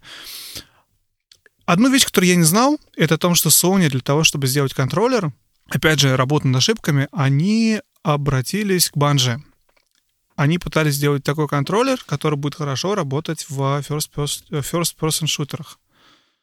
И мне трудно сказать, удалось у них это не удалось. Мне никогда... Мне, мне нравился и DualShock 3, и 4. Я не скажу, что вижу, вижу большую разницу, но он стал тяжелее. У него эти более, более массивные вот эти вот э, гриппы, чуть более тяжелые, более увесистые. Ну, в общем, как и у Xbox. И, ну, в общем, факт, факт такой, что они действительно обращались и пытались сделать э, это вместе с ними. Sony сделали упор большой в этом поколении на социальное взаимодействие, потому что тогда, в 2013 году, или когда они начали делать в 2010 году, не знаю, когда именно они начали зарабатывать контроллер, но казалось, что все это вокруг Фейсбуков, Твиттеров, интеграции, поэтому на контроле появилась кнопка «Шаре», а Xbox сделал по-другому. Microsoft бухали огромное количество денег в разработку, в улучшение своего контроллера. Потому что, во-первых, у Microsoft денег полно. Во-вторых, они понимали, что для них вот эта консоль — это очень важный элемент их бизнеса. И они вбухали более 100 миллионов в, в различные попытки сделать контроллер еще лучше. Я почему тоже вспомню сейчас про этот сайт, который я делал, потому что тогда я, помню, читал, как они там нанимали каких-то профессоров, как они пытались какие-то делать математические расчеты, как, где, чтобы тут, чтобы тут было тяжелее, чтобы тут было легче. И они рассматривали кучу вариантов, которые они не пустили в производство и которые не дожили наших дней, но было очень-очень смешно, потому что у них там один из вариантов был, это то, что контроллер будет запахи издавать. Вау. Вот это было бы интересно, скажи. Да, да, в Ведьмаке в каком-нибудь. Не знаю, почему на Ведьмаке. Ну как, Крыжовник и этот... Э, Сирень? Сирень и Крыжовник, да, круто. Да. А вот, разумеется, они планировали делать спикеры. То, что сделала Sony, Microsoft так и не сделала. Очень спорное решение, я считаю. Мне спикеры в контроллере бесит, я выключаю, потому что живу дома не один. Но, в общем, то, что, то, что Microsoft планировал, не сделал. Они хотели сделать там экран. Это то, что сделал, напоминаю, Nintendo с Wii U, но они тоже это не сделали. То есть они, на самом деле, в плане контроля как раз, наоборот, оказались больше ретроградами, чем кто-либо. То есть если во всем остальном они пытались э, добавить гиммиков, херемиков и, и прочие шляпы, то в плане контроллера, в отличие от Nintendo и Sony, они просто взяли свой 360 и просто его улучшили за очень большие деньги, но они его улучшили, не испортив. Я не могу сказать, что Sony испортила свою, но я, например, считаю и кнопку шара, и, и тачпад полной глупостью, ровно как и динамик в, э, в контроллере. Всех свои, конечно, там э, пожелания и фантазии, но вот на мой, мой личный взгляд, это, это гиммик, это ненужная вещь. То есть я считаю, что все это делать было не нужно. Я не могу вспомнить ни одной игры, где это, ну, где действительно это нужно, где это действительно, вау, блин, насколько было бы неудобнее, если бы не было бы тачпада. Надо признаться, у меня достаточно большие, видимо, ладони, и поэтому DualShock мне, откровенно говоря, не очень удобен, потому что у меня даже после не очень большого количества эм, игры, там, я не знаю, час-два, у меня уже начинают ныть кисти, ныть запястья, в том плане, что DualShock для меня кажется маловат. То есть он просто реально маловат. А э, Xbox гораздо более эргономичен. Поэтому вот это вот, когда мне когда я играю в Xbox, мне это вот очень сильно каждый раз бросается в глаза, насколько мне удобнее Xbox контроллером работать, нежели с... Ну, не работать, а играть с Xbox контроллером, нежели, нежели с DualShock. Хотя я, опять же, считаю, что как бы на текущий момент DualShock хорошо исполнен, он там, я не знаю, там красивый, он, э, не знаю, очень хорошо ощущается в руке, э, кнопки там нажимаются так, как надо, но в целом все равно, вот мне кажется, вот э, Xbox гораздо более эргономичный. Вот, но говоря про контроллер, на самом деле, конечно, Microsoft, я считаю, победил в контроллерах. Мне очень нравится DualShock, я считаю, что он, наверное, более эстетически привлекательный для меня, но Microsoft сделал несколько дополнительных шагов. Во-первых, они сделали Xbox как они называют ее, Gamepad Studio или как-то так, где ты можешь сам создать себе контроллер, как ты хочешь. Будет он стоить на 10 долларов дороже, чем контроллер в магазине, но ты можешь подобрать там, ну, в, если ты используешь обычные материалы, ну, ты можешь поставить сюда резиновые штучки, ты можешь здесь э, поставить розовенькие кнопочки, а здесь э, блестящие золотые, а тут какие-то такие курки, а тут еще что-то. И ты можешь стать контроллер такой, который будет тебе визуально очень нравиться. Я, вот сколько у меня есть Xbox лет, я ни разу этим не воспользуюсь и всегда хотел. Я очень часто захожу, заходил и проектирую себе классный, интересный контроллер, сохраняю и не заказываю. Ты делал так? Конечно.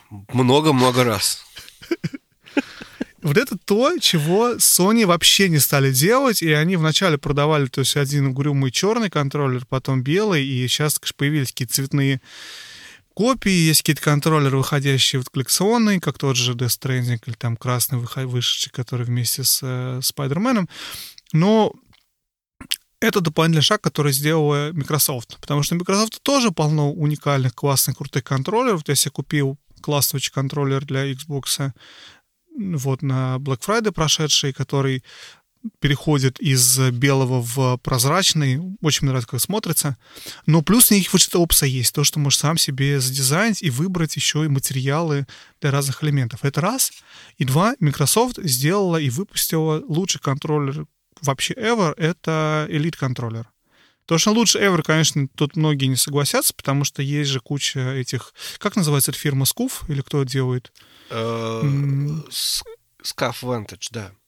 Ну, скаф. Вот. И я, я все понимаю, но Microsoft это выпустили сами. Элитный контроллер один из лучших контроллеров, который можно купить сейчас за деньги. Особенно то, что вышла вторая часть, которая исправила ошибки первого. Тоже это тот момент, в котором э, Microsoft сделал лучше Sony. Но это все, вот давайте мы от контроля вернемся назад к к событиям связано с кинектами, с торможениями, с памятями, когда Microsoft был андердогом и проигрывал. Тогда, в 2014, если мне память не изменяет году, сняли, или сам он ушел, вот этот вот главный чувак, имени которого я не помню, uh-huh. который занимался и выпускал Xbox, и там поставили Фила Спенсера, который до этого руководил студиями микрософтскими. И после этого Xbox, Xbox как-то начал выправляться. И все те положительные вещи, которые были в Xbox One, вся эта работа над ошибками, все исправления ошибок, это все уже было при Спенсере. То есть Спенсер, в принципе, эту консоль вытянул. Он не смог ее вытянуть до уровня PlayStation, потому что, напоминаю, сейчас PlayStation продали 110 миллионов, а Xbox 48, ну, где-то в районе 50. То есть больше, чем в два раза меньше. И, ну, он сделал все возможное, чтобы это вытянуть. И многие вещи, они связаны именно с его, его работой, с его, скажем так, руководством.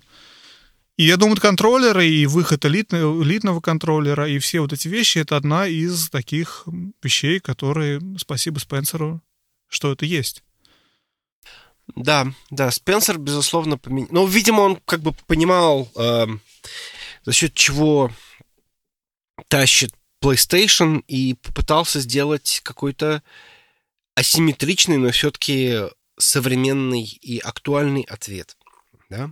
Ну да, и первый шаг, который они сделали, это, как мы уже обсуждали, они, во-первых, отпарили, отпейрили, от, от, оторвали Kinect от Xbox и сказали, окей, окей, мы вас услышали, вы можете купить теперь Xbox без Kinect на 100 долларов дешевле. А потом в итоге завели, вообще его под ковер замели, и сейчас вообще даже его и купить нельзя. Это, это очень интересно. Ну, кстати, про игры ты говорил, я посмотрел, игр какое-то такое маленькое количество, их реально 15 штук или 20 штук всего под Kinect вышло. Да, да, очень мало. Вот, но возвращаясь к этому делу, да, они его удалили, и они смогли, по крайней мере, выйти на парите с, с PlayStation в плане цены. Окей, фу, слава богу, мы хотя бы по цене теперь можем конкурировать с нашим главным конкурентом. Это раз. Два, второй момент, они выпустили патч операционной системы, которая удаляла это букание ресурсов, резервирование ресурсов про Kinect. Фу, мы дали плюс 10% э, или там плюс 15% я помню, сколько там был процентов, по 10 или 20. Я тебе говорил и сам забыл. Процентов, 10 10 да. То есть сверху дали на, на игры. То есть, окей, мы чуть-чуть улучшили свою производительность. Так, цену снизили, производительность улучшили. Что дальше? Но Xbox, на самом деле, там допустил еще одну большую ошибку, которую они исправили не сразу. Это их э, Xbox ID. Это то, как они работали с third-party разработчиками а, sorry, с инди-разработчиками. Потому что если PlayStation позволял, и вообще очень много потратил времени на то, чтобы инди к себе добавить, то, что раньше у Xbox хорошо получалось на 360 в новой программе, которую запустил Xbox, они сделали такое правило. Не помню, как называлось правило, что-то там парити, полиси, не, не помню, как называлось. Или не, ну, короче, грубо говоря, идея была в том, что ты имеешь право выпустить игру на Xbox, инди свою игру, если ты не выпустил ее до этого на другую консоль. И там очень сложно, как мутное вот это было, были правила, что в результате чего все первое время все инди-разработчики сказали, ну, вас нахер с вашим Xbox, и выпускали все только под плойку. Xbox в какой-то очухали, поняли, что все инди-игры идут туда и не идут сюда. Они поменяли, удалили это дурацкое правило, что должны выйти игры в начале на Xbox тоже такой, знаешь, вот часто смотришь на это постфактум, кажется, боже мой, какая глупость. Но тогда казалось это правильное решение. Давайте мы заставим их выпускать вначале у нас, а потом пусть выпускают где хотят. Но опять же, учитывая то, что PlayStation было более популярно, у нее было больше э, количество продаж и просто большего количества людей был PlayStation. И опять же, еще какой момент, если смотреть на позиционирование Xbox и позиционирование PlayStation, ты понимаешь, что PlayStation как раз у геймеров, а Xbox непонятно у кого, то я понимаю, почему инди-разработчики со всеми этими самыми таргетили не Xbox с дурацкими правилами, а таргетили э, PlayStation. А еще, а еще они вернули обратную совместимость. О, блин, я про это вчера смотрел. Ты, ты, я не знаю, вопрос изучал эту деталь, не изучал? Я узнал, что обратная совместимость вообще это был pet project Фила Спенсера еще до, до всего. И они начали его делать тоже за несколько лет до выхода Xbox. Они начали делать эмулятор Xbox 360 ну, в, внутри. И вообще, якобы, по легендам, обратно совместимость с 360 Xbox должна была появиться чуть ли не Day One в Xbox первом. Но она не появилась, потому что им было не до этого, потому что что-то они там допиливали. Потом они начали выпиливать вот этот DRM, это же команда. Потом они начали выпиливать Kinect, и обратно совместимость сложили на несколько лет. А в Sony из-за того, что PS3 была супер дебильной архитектурой на процессоре, который невозможно ничего нигде никак, поэтому обратно совместимость с PS3 нет, не было и не будет потому что она технически трудно реализуемая. Потому что эмулятор ее будет очень медленный, и он все еще очень медленный. Сейчас они, в принципе, эмуляторы PS3 есть на компьютере, он даже работает как-то худо-бедно. Но это не сравнится с эмулированием Xbox 360 на Xbox One. Да, он работает практически идеально. Мало того... А подожди, они же еще и Xbox классически умеют эмулировать. Ну, то есть... Да, но при этом оказалось, я никогда не знал, как это работает, но в реальности они в начале первую игру, которую смогли команда Xbox One запустить на с Xbox 360, была та самая Castle Crashers, первая инди-игра, которая появилась у них. И она у них падала. И они пригласили команду, которая делала Castle Crashers э, в Microsoft, чтобы они помогали им написать эмулятор 360, чтобы хотя бы эта одна игра запускалась. Когда они смогли достигнуть этого успеха, они переключены на что-то следующее. Но вообще эмулирование — это не такая простая вещь. Не то, что написали один эмулятор, в котором все работает. То есть это все подпиливается под каждую игру. И это позволяет, кстати, Microsoft выпускать еще и улучшенные версии игр. То есть потому что многие игры, я не знаю, насколько это известный факт, но многие игры 360 под Xbox One X, у них будет 4К разрешение, у них будут крутые текстуры, то есть они могут делать такую вещь, которую ты, в общем-то, можешь делать только если у тебя есть доступ к... Ну, если ты не просто сделал эмулирование всего, а ты именно делаешь это от игры к игре. Ты делаешь патчи, ты меняешь код игры так, чтобы он у тебя хорошо работал на новой платформе. То есть это, короче, не, не тупая обратная совместимость, это обратная совместимость, где каждую игру ты модифицируешь и свой эмулятор под него модифицируешь, чтобы у тебя все заработало. Ну да, все подряд не получится запустить. То есть там есть ограниченный, конечно, набор игр, которые, которые э, могут запускаться. Но правда, это, это очень большой. Ну, то есть я пока, по-моему, не встречал ни одной игры, которой бы мне бы хотелось, и она бы не была поддержана обратной совместимостью. У меня, к сожалению, есть такие игры, и из этого мне пришлось... И у меня стоит сейчас подключенный Xbox 360, и я играю на нем. В одну, кстати, прямо сейчас. Но у меня, у меня, к сожалению, такое было, да. У меня не все игры работают, которые я хочу играть. Что делала Sony? Ну, в смысле, они сказали, что как бы вот если хотите играть в прошлые игры, вот у нас есть Гайкай. Это фактически стриминг, да, то есть как это... Э... Cloud Gaming, минуточку. Да. Давай, у нас новый термин теперь. Cloud, да, Gaming. Cloud Gaming, да, то есть... Э... И, соответственно, платите там сколько там, 10 долларов в месяц, и вот можете играть.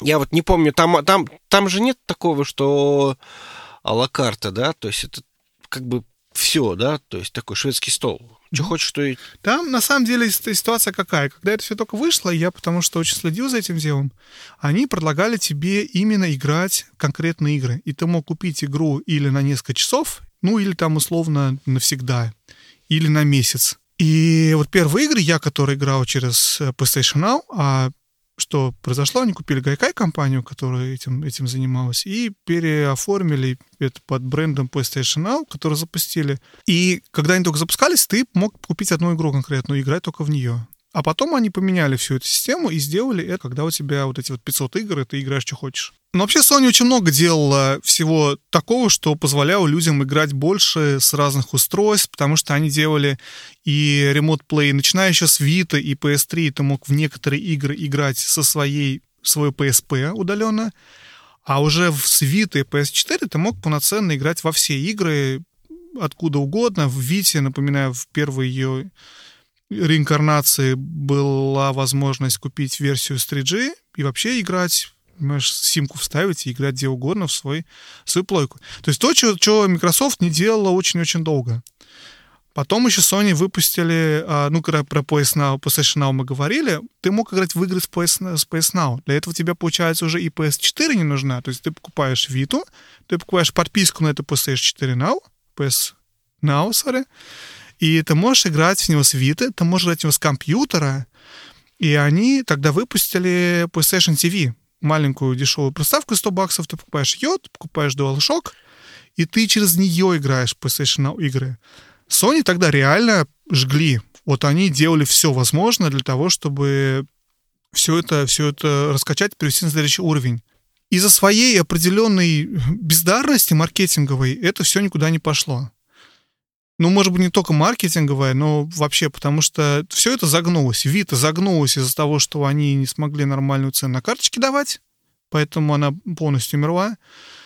Они удалили поддержку э, Виты той же и PS TV из PS Now. То есть как, с какого-то момента перестало можно быть с Vita играть в эти игры. Они никак PlayStation Now не рекламировали, она стоила очень дорого, там были плохие сервера, там бы все подтормаживало. То есть у них идея была хорошая, но реализация так себе.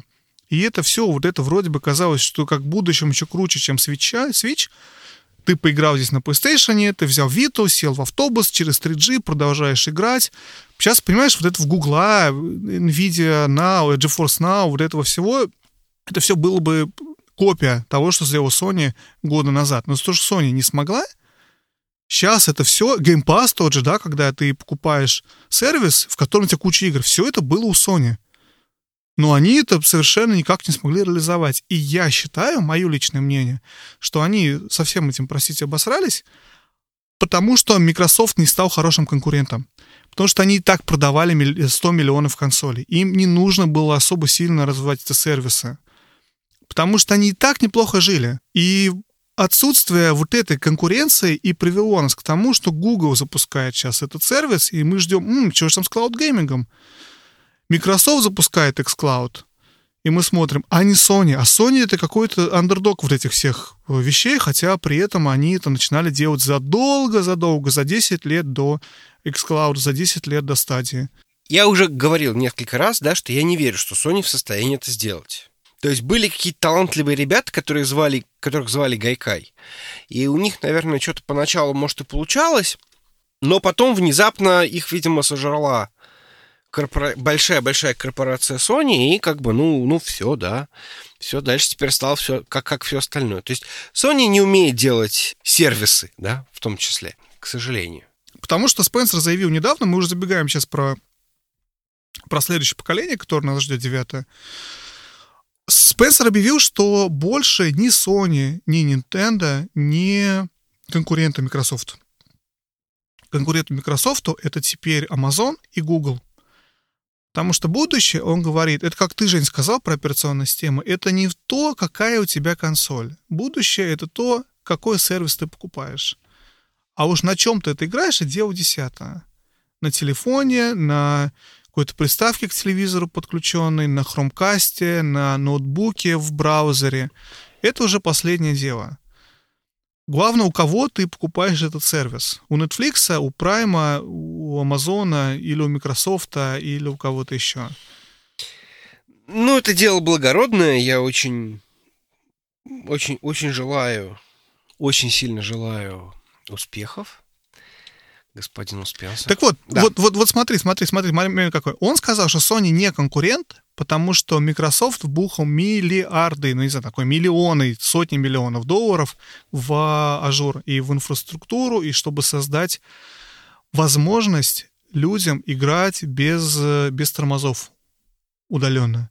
У Sony нету денег, нет инфраструктуры, нету ничего для того, чтобы это сделать. Sony обречены продавать консоли за какие-то деньги. И, опять же, согласно Спенсеру, поэтому им нет места в будущем. Ты не веришь? Ну, что значит не верю? Я понимаю, что им гораздо... Значит так, тут проблема какая, что до будущего... Нет, вот есть хорошее будущее, да, но в это будущее попадут не все. Я согласен, что у Sony сейчас очень критический момент, потому что Понятное дело, что будущее за вот этим вот cloud геймингом, за стримингом, сейчас подтянется немножко инфраструктура к этому делу, да, ну то есть мы уже говорили, да, что дело не в том, что у тебя там, у кого-то там нету э, высокой скорости интернета, а в том, что сейчас какой-нибудь Verizon, Comcast и все остальные провайдеры начнут ставить все какие-нибудь там дополнительные э, граничные сервера, которые позволят тебе, значит, быстро играть в стадию, там, я не знаю, не в стадию, в, в xCloud. xCloud. Угу. Вот, ну, то есть вот, вот, вот, вот в это вот все. То есть я почти уверен, что если сейчас эти большие компании типа Microsoft, Amazon и Google действительно решат это делать, то они будут именно работать с провайдерами, чтобы каким-то образом сделать так, чтобы latency была маленькая, чтобы там, я не знаю, все остальное было маленькое. Опять же, разработчики игр начнут писать такие игры, в которых э, у тебя не очень будет большая проблема, что у тебя там э, миллисекунды, да, там я согласен, будут люди, которые продолжают играть там в Street Fighter и считают фреймы, но да, возможно, они будут еще некоторое время сидеть на каких-то более старых консолях. Непонятно, что должна делать Sony на текущий момент, потому что какой действительно клауд гейминг я не вижу. Ну, может быть, может быть, Церни, у Церни есть на это ответ, потому что хотелось бы, конечно, чтобы Sony продолжала оставаться, ну, или, по крайней мере, нашла бы себя в чем-то другом в ближайшее десятилетие. Но что мы знаем, да? Что мы знаем, что PlayStation 5 будет опять обычной консолью, да? Так и есть, но потому что у Sony нет опять же, согласно Спенсер, мне очень трудно сказать свое мнение. Я, мне, мне трудно поверить, потому что я видел много раз эти попытки пойти в будущее, которые все возвращались в то, что ничего не надо обществу, кроме того, что все было как было. Поэтому я не знаю. Мне хочется верить, конечно, что будущее, оно все-таки за старыми классическими консолями, DVD-дисками, и что все было как было. Но это просто потому, что я старый, ретроград, и вот это все знаешь сам. Но, возможно, я не прав, и может теперь действительно Cloud Gaming стрельнет, стрельнет с поддержкой всех этих крупных компаний. Действительно, Sony вымрет, только потому что они, как Sega, 10 лет спустя, 20 лет спустя. Ну, может быть, может быть. Не, ну, откровенно говоря, не пойми меня неправильно, я почти уверен, например, что PlayStation 6, если она выйдет, то она точно выйдет без диска. Потому что... Ну, ну да, соглашусь. Например, например, такой момент, да. Во-вторых, может быть, там что-то будет, что-то из серии какое-то гибридное решение. В конце концов, они пойдут договорятся с какой-нибудь NVIDIA. И NVIDIA им поставит туда GeForce Now какой-нибудь. Ну, или там... Mm. Ну, может быть, да. Может быть, они сейчас договорятся с каким-нибудь Гуглом, и Google начнет продавать какую-нибудь коллаборацию. Ну, я не знаю. То есть... Я все понимаю, Жень. Я не понимаю, зачем мне покупать устройство. Но это, опять же, вопрос к Microsoft. Зачем мне покупать Xbox Series X, если будущее за xCloud? Я думаю, что Xbox Series X — это последний продукт Microsoft, вот такой мощный, напиханный железо, чтобы запускать игры локально. И они будут его позиционировать как очень нишевый продукт для тех, кому нужно, как Street Fighter сказал, которые хотят сами. Сейчас все-таки еще инфраструктура не на том уровне, чтобы все в xCloud приходило. Но, возможно, через 10 лет от сейчас уже другого варианта не будет. И все-таки будет только все это в облаке. А мы с тобой, окей, бумер, будем это самое кряхтеть. Да, слушай, я-то не против. Мне на самом деле у меня нету проблем с тем, чтобы перейти в, в, в облако. Моя проблема только в том, что я вот в поезде сижу, и у меня, извини, в Телеграм сообщение не отправляется, потому что Verizon mm. считает, что вот в районе Сикокуса не надо поставить парочку базовых станций, потому что, ну, ладно. Ну, это вопрос времени, слушай. Это вопрос времени, но езжу я там уже последние лет, наверное, семь, и все то же самое понимаешь? Я знаю. Ну, вообще, это тред в Америке мобильный — это боль моя бесконечная. Я о нем писал много постов и продолжаю плакать о том, насколько все здесь плохо с этим работает. Но, как ты сам сказал, если большие компании подключатся, ну окей, может быть, ты действительно не сможешь играть на любой станции метро. Вот в том-то и дело, да. Но ты сможешь играть дома, понимаешь? Мы же говорим все-таки про консоли. Да, да. И, и посмотрим, как все это будет работать. Еще, знаешь, назад хочу вернуться, пока мы совсем не закончили. Пару пунктов мы не обсудили с тобой из поколения текущего. Во-первых, то, что Sony еще выпустила все-таки PSVR, нельзя забывать. Еще один маленький, маленькую попытку играть по-другому, что тоже Microsoft, вообще-то, никак не пытался в это, в это запрыгнуть, да, то есть у Sony, смотри, и и Vita была, и PSVR был, и Remote Play был, и Cloud Gaming был, то есть количество вариантов, как играть, у Sony было просто огромное по сравнению с Microsoft, которые зато сделали возможность телевизионную приставку воткнуть в консоль и Kinect. Да, такой пришел Спенсер, и там типа, давайте сделаем VR. Хватит экспериментов, все, давайте уже сделаем нормальную консоль. Ну да, примерно так и было. Вот. То есть это пункт. Мы обсудили с тобой э, обратную совместимость, несравненный плюс Xbox — это обратная совместимость, но это, опять же, ручная работа, здорово, что они это сделали. Я за это Xbox очень люблю, за то, что я могу играть Я покупаю игры по 360. Сейчас играю в них на Xbox One, когда могу. Я не могу играть в игры в PS3, на PS4, поэтому я их не покупаю, например. И еще один момент, самый важный, или один из самых важных, это почему PlayStation настолько сильно выиграла. Потому что дело уже не только в Kinect, дело не только в позиционировании, и не вот в этих двух неделях, когда все думали, что нельзя будет диски покупать и продавать. Дело еще и в эксклюзивах. То, что Sony в это поколение обыграл очень хорошо. И одни из самых лучших игр вообще последних 10 лет многие из этих игр выходили только на PlayStation. Это правда. Или выходили на PlayStation, но выходили на Xbox, но выходили там сильно позже. Возможно, это было связано с тем, что платформа была гораздо менее популярна, и поэтому просто выпускалась под PlayStation, а на Xbox уже по остаточному принципу, когда повезет. Но под конец, видишь, Microsoft собралась и тоже решила делать какие-то эксклюзивы, ну, квази-эксклюзивы, да? То есть у них теперь есть куча карманных студий, которые будут клепать клевые игры, я надеюсь. Mm. Mm. Ты понимаешь? Понимаешь, что дело? Вот, вот смотри, Sony уже выпустили и Last of Us, угу. и, и Uncharted, и Спайдермена, и God of War, и Horizon Zero Dawn, и а, Bloodborne, и Until Dawn, и куча игр, которые выпустили Sony, которые действительно считаются уже там современной какой-то классикой и одним из лучших игр, опять же, последних 10 лет. Microsoft купил студии Давно, и многие у них еще давно, и они многие студии похоронили. У них бывает Lionhead, который мы вспоминали в прошлом выпуске, который делал Fable, который делали Black and White, они ее убили. Они купили Rare, который делал а, этот самый... Банджи Казу. Банджи Казу. Нету. Я не говорю, что Microsoft убивает все студии, но пока ничего из вышедшего под Xbox мне трудно сказать, опять же, про Gears 5 я не играл, или там про вот эти все, все игры. Она прасна. Я могу выделить я могу выделить э, этот самый Hellblade. Вот одна игра, которая точно знаю удивительная, необычная, классная под этой самой. Я могу выделить Cuphead. Подожди, я тебя сейчас немножко остановлю.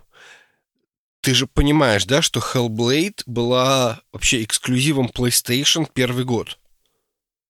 Нет. Да. да. А потом она... Да? Именно, она была эксклюзивом PlayStation. Я был уверен, что в обратном порядке это было. Нет, нет, она была эксклюзивом PlayStation. Потом она вышла под Xbox, и примерно в это же время они купили студию. О, боже мой. Понятно, окей. Окей, значит, я был неправ. Я был уверен, что Timely эксклюзив. Ну, кстати, зато Xbox, э, PlayStation еще одну вещь сделал. Они сделали финтушами, и в самом начале они смогли договориться с многими компаниями, с тем же Банжи. Когда выходил Destiny, первое, там был э, тоже контент, который был доступен только на плойке первое время, а потом он был доступен на Xbox. То есть полная хрень, вот этот временной эксклюзив, но Sony смогло еще и здесь немножечко подвыиграть. В общем-то, как-то так. Но ты что думаешь? Я так понимаю, что не делают ставку Microsoft на эксклюзивы в следующем поколении. Потому что, мне кажется, они... Ну, ты понимаешь, теперь непонятно, что такое эксклюзив с точки зрения Microsoft. То есть я сомневаюсь. Ну, поэтому они не делают. Поэтому они и выпустили Hellblade и Cuphead под Switch.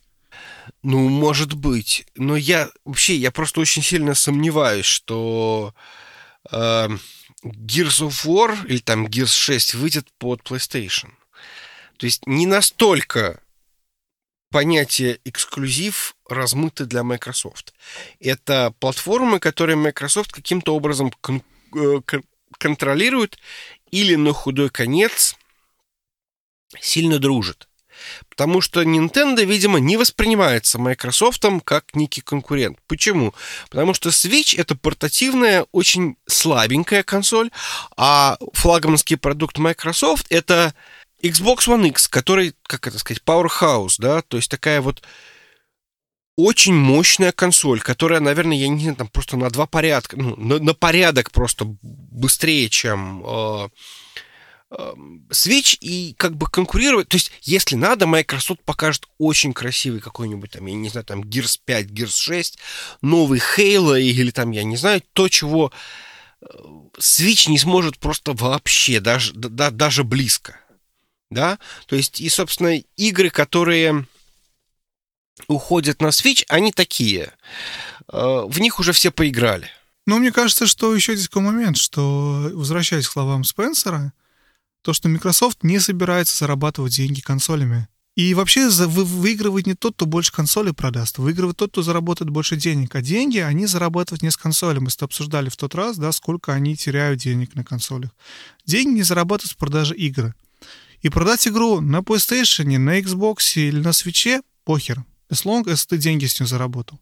Поэтому, ну, это, опять же, это, это слова Спенсера, который говорит, все равно, на чем вы будете играть наши игры все равно, на чем вы будете потреблять наш xCloud, потому что наша задача продавать вам этот сервис. Поэтому бытует мнение, что, скорее всего, мы увидим xCloud на свече рано или поздно. Потому что не просто так Microsoft с Nintendo так дружит. Не, ну, ради бога, от этого выиграют все. Правильно? Ну, по крайней мере, я чувствую, что точно могу выиграть. Но при этом, кстати, вот на неделю назад рассылали Sony э, опросник, и спрашивали про то, будет ли их игрокам интересно играть в Remote Play на свече. То есть они тоже с Nintendo пытаются что-то там как-то заигрывать. И вот есть вероятность, что Remote Play появится на свече, что можно было на свече играть в свои игры с плойки. Пришел Sonic Nintendo и сказали, что ты с этими бакугайджинами, да, мутишь? Ну, так и было. Да. А они все еще, простите, не могут, как кто-то кого-то кинул. Да, как Кутараги. А вот помните тогда Кутараги? Вы нам еще за Кутараги ответите, да. Ну, короче, будущее Cloud Gaming. Э, Microsoft видит свое будущее не как продавец консоли, а как продавец сервисов и считает, что Sony там места нет, и они вбухали кучу денег в инфраструктуру. Sony непонятно, что думает, потому что они пытаются по старой лавочке клепать все консоли. Не посмотрим, вообще выживут они, не выживут, интересно. И вот как-то так. Но я думаю, что Sony, конечно, есть еще в запасе какие пару идеек. Может, сервиса у них нет, но может они поэтому с Nintendo и сдружатся и вообще объединятся, и будет одна компания, Sony, Nintendo. Не, ну слушай, э, я почти уверен, что как минимум еще поколение Sony точно может протянуть, как минимум на том, что у них есть студии у них есть Naughty Dog, у них есть там Guerrilla, они купили Insomniac, э, который был вроде как типа... Спайдермен Да. Вот прям буквально пару дней назад была новость, да?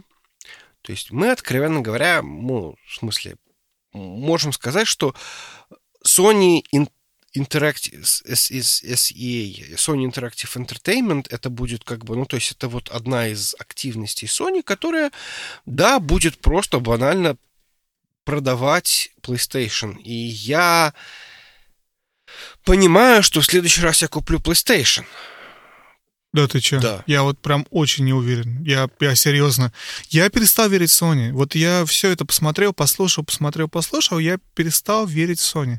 Но у Sony действительно главный козырь, наверное, все-таки эксклюзивы. Но они могут, кстати, переобуться в воздухе. И если окажется, что их консоль не будет так покупаться в следующем поколении, как будет с PS4, они могут переделать и стать первую очередь то, что Sega сейчас делает, выпускать игры.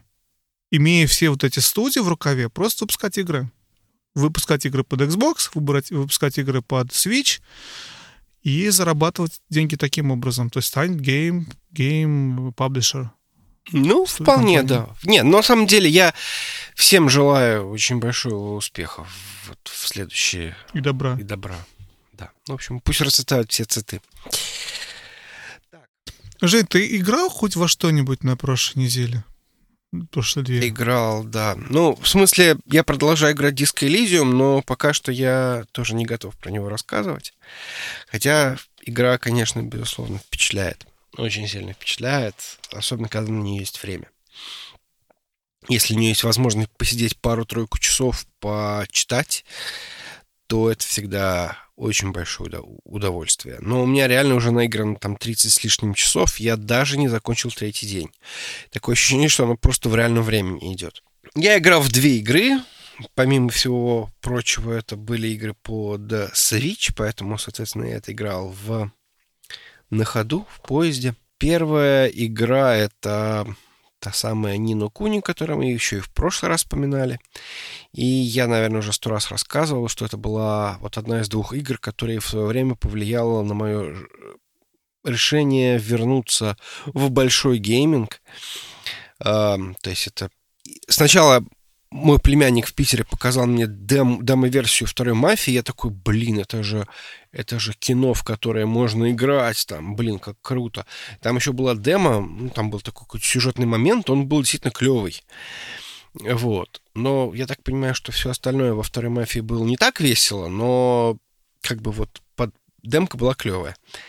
Вот. А вторая это была Нина Куни. Я помню, я читал, по-моему, тогда еще на ленте.ру живой, как они рассказывали. Статья называлась «По соседству с Тоторо». Я всегда любил Мейдзаки. Мало того, значит, здесь еще, короче, и Хисаиши, и Гибли написала, в смысле, нарисовала все это дело. Я очень хотел поиграть в Нину Куни, и, естественно, я сделал самое логичное, что можно было сделать. Я купил Xbox 360, на котором она не выходила. Э, так вот, э, в эту черную пятницу я купил этот самый Нину Куни, э, ремастер для свеча. Я начал в нее играть, Хисаиши на месте, студия Гибли местами на месте, потому что, конечно, все несколько проще нарисовано. Но вот помнишь, ты жаловался, что она скучная? Вот она реально скучная. Она, она, вот я Понимаешь, вот ты начинаешь в нее играть, и настолько вот это красивый мультик, настолько все это как-то завораживает и нравится, а потом начинается геймплей, ну, вот это зеленое поле, по которому ты идешь, встречаешь этих вот монстров попапящихся. И вот тут мне стало скучно. Мультик закончился, пошла вот это вот меню, в котором постоянно выбирать, кем ты бьешь, в каком порядке. И дальше не смог. Ну, слушай, я проиграл часов, наверное, 5 или 6. Откровенно говоря, там все-таки, конечно, немножко по-другому все. То есть там начинаются и данжи какие-то, и что-то еще происходит. Э, некоторые моменты ты понимаешь, что ты просто не пройдешь, если там не погриндишь, я не знаю, ну, то есть просто ты просто не можешь идти, поэтому ты, знаешь, там ходишь чуть подальше, теперь вот можешь пройти чуть подальше, теперь вернись, запишись, восстановись, попробуй еще раз пройти, как-то так. Но Проблема в том, что боевая система очень простая и какая-то, ну, ну, она не очень интересная. То есть там появляются фактически эти вот фамильяры, которые, наверное, ты на них не дошел. То есть, короче, даже не сам бьешься. Не-не, я, я видел фамильяров, я, я, я, я точно знаю, о чем речь, окей. Вот. Причем эти фамильяры это такие как бы недопокемоны какие-то. То есть, и поэтому, если мне бы вот... Я, наверное, тогда бы лучше в покемонов бы играл, что ли, чем этих фамильяров. В общем, короче, я... Давно со мной такого не происходило. Я понял, что мне что-то не нравится, и отложил. И я перешел, потому что мне все-таки очень хотелось японскую РПГ. Потому что это обычно думать не надо, думать, просто кнопки нажимаешь и смотришь кино. Вот. Я, э, в смысле, начал играть в 12-ю Final Fantasy, которая Zodiac Age. Я что-то прям, ну, практически в щенячьем восторге. То ли я по Final Fantasy соскучился, то ли это действительно клевая Final Fantasy. Говорят, там что-то сюжетом не очень. И я согласен, он начинает проседать после 5-6 часов. Но на текущий момент мне очень нравится. Во-первых, это Final Fantasy практически для вот программистов. Ну, не знаю. Дело в том, что там, короче, вообще даже вот эта игра, которая играет сама в себя. А они там придумали такую систему гамбитов, так называемых. Общем, смысл в том, что ты определяешь, тактически конфигурируешь свою, значит, партию и говоришь, что вот у меня хиллер, он у меня, у него правило какое, он автоматически, короче, лечи всех, ну или там не всех, а конкретного, например.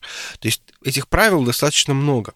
Там, лечи, например, если э, у твоего, значит, Али, ну, в смысле, от твоего э, союзника там меньше 50% здоровья. Пожалуйста, значит, используй магию. Э, используй это заклинание там. У меня вот сейчас я тактику, например, пытаюсь выработать, чтобы они все били одного и того же э, врага, в этом случае они не расползаются, и все фокусируются на, на одном враге. Пусть, может быть, это не самый эффективный враг, но эта система работает. То есть ты фактически строишь такую, как бы это сказать, такую машину Голдберга. И ты ими, конечно, немножко управляешь. То есть, например, ты понимаешь, что если что-то пошло не так, ты можешь в любой момент времени нажать, сделать тактическую паузу и сказать вот из меню вот этого классического выбрать, что типа, а давай ты вот подлечишься еще, например, там э, бутылочкой. Еще одно улучшение в этой игре. Там есть кнопочка такая, ну это, видимо, ремастер, что, соответственно, все начинается в два раза быстрее. Можно даже, по-моему, в четыре раза быстрее. То есть за счет этого бои получаются очень быстрые, бегать зачастую получается быстро. Мне нравится, в принципе, история, мне нравятся герои, почему-то они, э, как ни странно, они мне зашли. Мне, скажем так, например, Ван, который главный герой, э, нравится больше, чем Тидус. В ней очень много отсылок, по крайней мере, ну, может быть, может быть, я их просто вижу, э, к одной из моих любимых, это к шестой Final Fantasy. То есть там тоже вроде как типа есть эсперы, тоже система вот этих вот э, э, как они называются, джобов, профессий, но там они очень совпадают. Там тоже есть машинист, например, который человек с пулеметом. Опять же, то есть такая же какая-то эстетика, то есть когда у тебя, условно говоря, такое средневековье с э, такое технологичное средневековье. Средневековье, в котором почему-то есть магия и какие-то вот высокотехнологичные штуки и серии там корабли, которые летают, что тут в этом духе. То есть мне это вот очень нравится, поэтому я продолжаю в нее играть и надеюсь, что ее в скором времени закончу. Я даже справедливости ради прихожу домой и продолжаю играть, хотя вроде можно было пойти там в какой-нибудь диско Elysium, но если у тебя есть всего 20 минут, то диско Elysium даже нет смысла включать, а вот так вот немножечко походить в Final Fantasy прям отлично. А ты во что-нибудь успел поиграть? Я закончил список игр составлять. Это главная моя игра. Я получаю колоссальное удовольствие от каталогизации, от разбирания, от проставления рейтингов. Это все хорошо вписывается в мою модель, в, в нашу модель, которую мы обсуждали, про почему нравятся игры, что делают игры интересными. Когда ты разбираешь, что-то работает, и у тебя получается что-то делать, ты этот грокнул, я грокнул вот это, вот, понимаешь, все в Excel, и мне нравится я получаю удовольствие. Ставлю список. Доступно у меня, Женя, игр сейчас вместе с Game Pass, всеми играми Xbox Live, которые я все время скачал, и PlayStation Plus, и всеми играми из э, моих мини-консолей, и еще чем-то, все физические цифровые копии, суммарно. Я тебе говорил, сколько, да? Я тебе говорил, Ты сколько. не говорил, сколько. Ну. 1100 с чем-то. 1100 сколько-то игр у меня есть. Это большое число.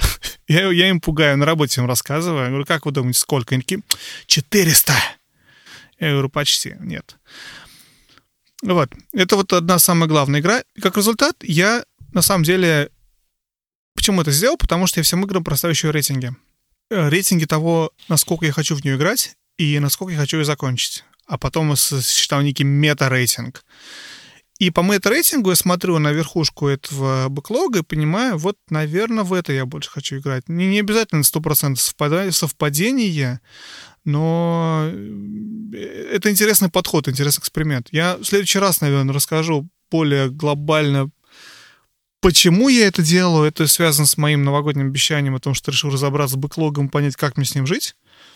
И первый шаг — это осознать его объем, и как-то в голове каталогизировать, что я хочу закончить, что я не хочу закончить. Но, грубо говоря, я решил сделать следующее. Я беру верхушку, и я решил играть всего в две игры. То есть я играю в одну игру на больших консолях, и я играю в одну игру на, на свече. Все. То есть у меня очень четко. И в рамках этого я закончил Resident Evil 2 на большой консоли, и теперь я играю в Simpsons Hit and Run, игру с оригинального Xbox, которая запускается у меня только на Xbox 360 через обратную совместимость, выполненную в виде модуля на оригинальной винчестере от Xbox 360, который пришлось отдельно покупать, чтобы играть в эту игру. Все сложно, но неважно. Я, в общем, играю, закончил RE2, играю в Xbox, э, блин, Sims Hit and Run. RE2. Да. Resident Evil. Хорошая игра, классная, очень крутая, очень понравилась. Я тебе рассказывал колоссальное ощущение к незавершенности у меня какое-то, какая-то она вот недоигранная, но это только потому, что, как мы обсуждали, надо ее проходить четыре раза по плану, чтобы получить true ending. Или хотя бы два раза пройти один кампейн за Леона, один пройти за Клэр. Желания у меня второй раз проходить нет. И поэтому какое-то ощущение, что вроде бы закончил игру, и вроде бы нету. То есть вроде бы все сделано, но, но не все сделано. То есть я вот удовлетворение от вот комплекционизма не получил. Я согласен. И это очень часто то, что меня, с одной стороны, очень радует, с другой стороны, немножечко огорчает в Капкоме. Вообще в играх Капком. То есть, ну, окей, не во всех, но вот в большом количестве игр Капком. То есть, например, я э, закончил Resident Evil 4 и пошел вообще, я такого за собой не помню. Я включил New Game Plus и подумал, блин, как круто, я теперь, короче, тут направо-налево, я могу сейчас все это дело за 5 часов пробежать. Не знаю, круто или нет, но, в общем, короче, я как-то вроде бы прошел, но не, не очень удовлетворен. А вот, и Simpsons Hit Run, игра, не помню какого года, 2001 или что-то такое. Я в нее играл очень на компьютере в, в то время, и вот я про нее вспомнил, очень хотел поиграть. Это на самом деле GTA на, на Симпсонах. То есть это прям вот клон GTA того времени, Сан-Андреас или что тогда было. Сделано на движке, по-моему, тот же самом. Или на похожем. Но в мире Симпсонов. Одна из лучших, нет, даже, наверное, лучшая игра считается по Симпсонам. И, в общем, с удовольствием играю. Нравится. Прикольно, мило, интересно. Очень много шуток. И как-то отдыхаешь, знаешь, не напряжно. Это что вообще за игра? Это GTA по Симпсонам. Ну, в смысле, там ходишь, ты там стреляешь, гоняешь машины? Ты ездишь на машинах, ты выполняешь задания, ты участвуешь в гонках, ты не стреляешь, но у тебя, у тебя такой open world, у тебя там этот город, ты ездишь, тут где-то это, uh-huh. то, тут надо этого поймать. А за кого ты играешь? GTA без стрельбы. Ты играешь за всех по очереди. Там у тебя 7 миссий за Гомера, потом за Барта, потом за Лизу. То есть у тебя они меняются местами. Но ты там ездишь на машинах больше, чем делаешь все остальное, но все остальное там, знаешь, есть элементы платформинга, тут скорее платформинг вместо стрельбы там. То есть тут запрыгнул, тут что-то сбил, тут еще что-то сделал. Но это очень, очень GTA 3. Такая, понимаешь, вот в плане ощущения. Ты можешь любую машину остановить, ты можешь в нее сесть, поехать туда, поехать сюда. Машина тебе ломается по дороге, ты можешь заехать ее починить, но при этом ты выходишь, ходишь в магазин, можешь зайти купить что-то там. То есть Жувачку. это очень гташное. Жувачку, совершенно верно. Вот, на свече я играю в Link's Awakening. Я не знаю, почему играю так долго в эту игру, я но почему-то я играю долго в, в эту игру. Она очень должна была быть короткая, но как-то почему-то я в нее играю долго. Ну, потому что я играю на самом не так часто, наверное. Единственная вещь, все это здорово, в, в этом супер-пупер подходе две игры за раз есть огромный минус, потому что минус и плюс. Минус это то, что ты чувствуешь себя немножко дураком, потому что ты хочешь поиграть в игру С, а надо играть в А или в Б. Я это не одобряю, да, это, это очень Нахера странно. я это делаю, непонятно. Но, ну, есть на это своя причина. Потому что количество недовольства собой или бэклогом, когда ты прыгаешь от игры в игру, хочу играть в C, играю в C, хочу играть в D, играю в D, у меня лично, у меня лично, да, не, не скажу про всю Одессу, вся Одесса очень велика, но у меня лично это вызывает очень много недовольства, беспокойства. Мне приятнее заставить себя пройти одну игру и потом чувствовать, я прошел Resident Evil, а не то, что я растянул ее еще на ближайший год. И еще зато запустил 5, 6, 7, 8, 20 игр. То есть в конечном итоге мне кажется, что я более доволен. Потому что на самом деле, опять же, возвращаясь, почему игры нам нравятся и что делают игры интересными, ты начинаешь играть, ты что-то понимаешь, ты разбираешь, тебе, в принципе, нравится. Может, первую минуту ты хотел играть не в Resident Evil, а хотел поиграть в Dead Cells или в Assassin's Creed Odyssey, но ты запустил этот Resident Evil 2, ты через, через 3 минуты уже в игре, ты уже решаешь эти пазлы, ты уже что-то делаешь, и, и все. И в конечном итоге ты получаешь весь experience, не разрывая его еженедельно, там, паузами на неделю, чтобы неделю в другие игры играть. Каждый раз по разу. Ну, опять же, игра Resident Evil, она короткая, поэтому она очень удобно, хорошо вписывается в эту модель. Была бы она 70 часов, я бы подох, мне кажется, пытаясь играть в одну игру и ни во что не переключаясь. Ну, когда-нибудь ты же эту найдешь игру у тебя в этом бэклоге На 70 на 70 часов. Ну вот они у меня есть, и это, и это самый главный минус. Проблема прокрастинации часто заключается в том, причина прокрастинации там на работе в том, что ты не знаешь, какую задачу делать первой. Когда вот у тебя их очень много, все не кажутся важными, но ни одна не кажется настолько важной, чтобы делать именно ее. Или настолько срочно, чтобы делать только ее. Я не знаю, у тебя в работе такое есть или нет. У меня в работе такое постоянно. У меня 80 проектов, которые я одновременно веду. Очень похоже на ситуацию с бэклогом. И у тебя ступор, потому что надо понять, что делать дальше, и ты не понимаешь, что делать дальше. И вот с бэклогом та же самая фигня. Ты вот, вот уперся, а тут еще добавляется то, что, блин, а вот из этого правила сейчас я начну играть в, в Horizon Zero Dawn, и потом ближайшие 50 часов не смогу отвлечься. А я готов это вписаться или нет? Нет. Поэтому лучше Simpson Hit and Run на всего 10 часов, понимаешь? То есть новый артефакт. А Dead Cells вообще нельзя играть, ты же никогда ее не пройдешь. Почему не что ее пройдешь? ценность ноль. Ну, не пройдешь. Ну, это такие игры, которые ты играешь бесконечно. Ну, ее можно пройти. Это же не то, что кампейн ты прошел один раз и все. Нет, ты просто и каждый ран у тебя новый, ты поэтому и играешь. Ну, мне кажется, в Dead Cells можно сказать, я прошел кампейн. Ну, как бы... Ну, а, не знаю. Ну, также и в Байден Вазик можно сказать, но тебя, не знаю, мне кажется, другой тип игр. Как-то так. Ну, в общем, вот, говорю, минусы и плюсы. Мне мое решение сейчас не нравится. Его надо пересмотреть, правила надо поменять, надо придумать что-то другое, надо, возможно, как-то себя, может быть, какой-то день выделять, что может играть во что-то другое, а остальные, ну, не знаю. Я все еще пытаюсь выполнить свои обещания и разобраться, как мне жить своим бэклогом, придумать. Я очень тебя одобряю в том плане, что ты что-то пытаешься поменять, что-то пытаешься поэкспериментировать, и это очень круто. В, это- в этом плане ты делаешь все правильно, потому что э, нельзя сказать, что вот, вот так вот правильно, а так неправильно. Надо найти, что тебе, что тебе, что тебе подойдет. Ну, что работает для тебя, да? Да. А, в общем, надо, наверное, нам все-таки подбивать какие-то бабки и детки, и Какие бабки? ну, такие обычные, которые у подъезда сидят. Для тех, для самых стойких слушателей, которые дослушали до этого момента, вы настоящие герои. Вы люди, ради которых мы все это делаем. Спасибо, что вы есть. Спасибо, что вы с нами. Спасибо, что вы до сюда дослушали.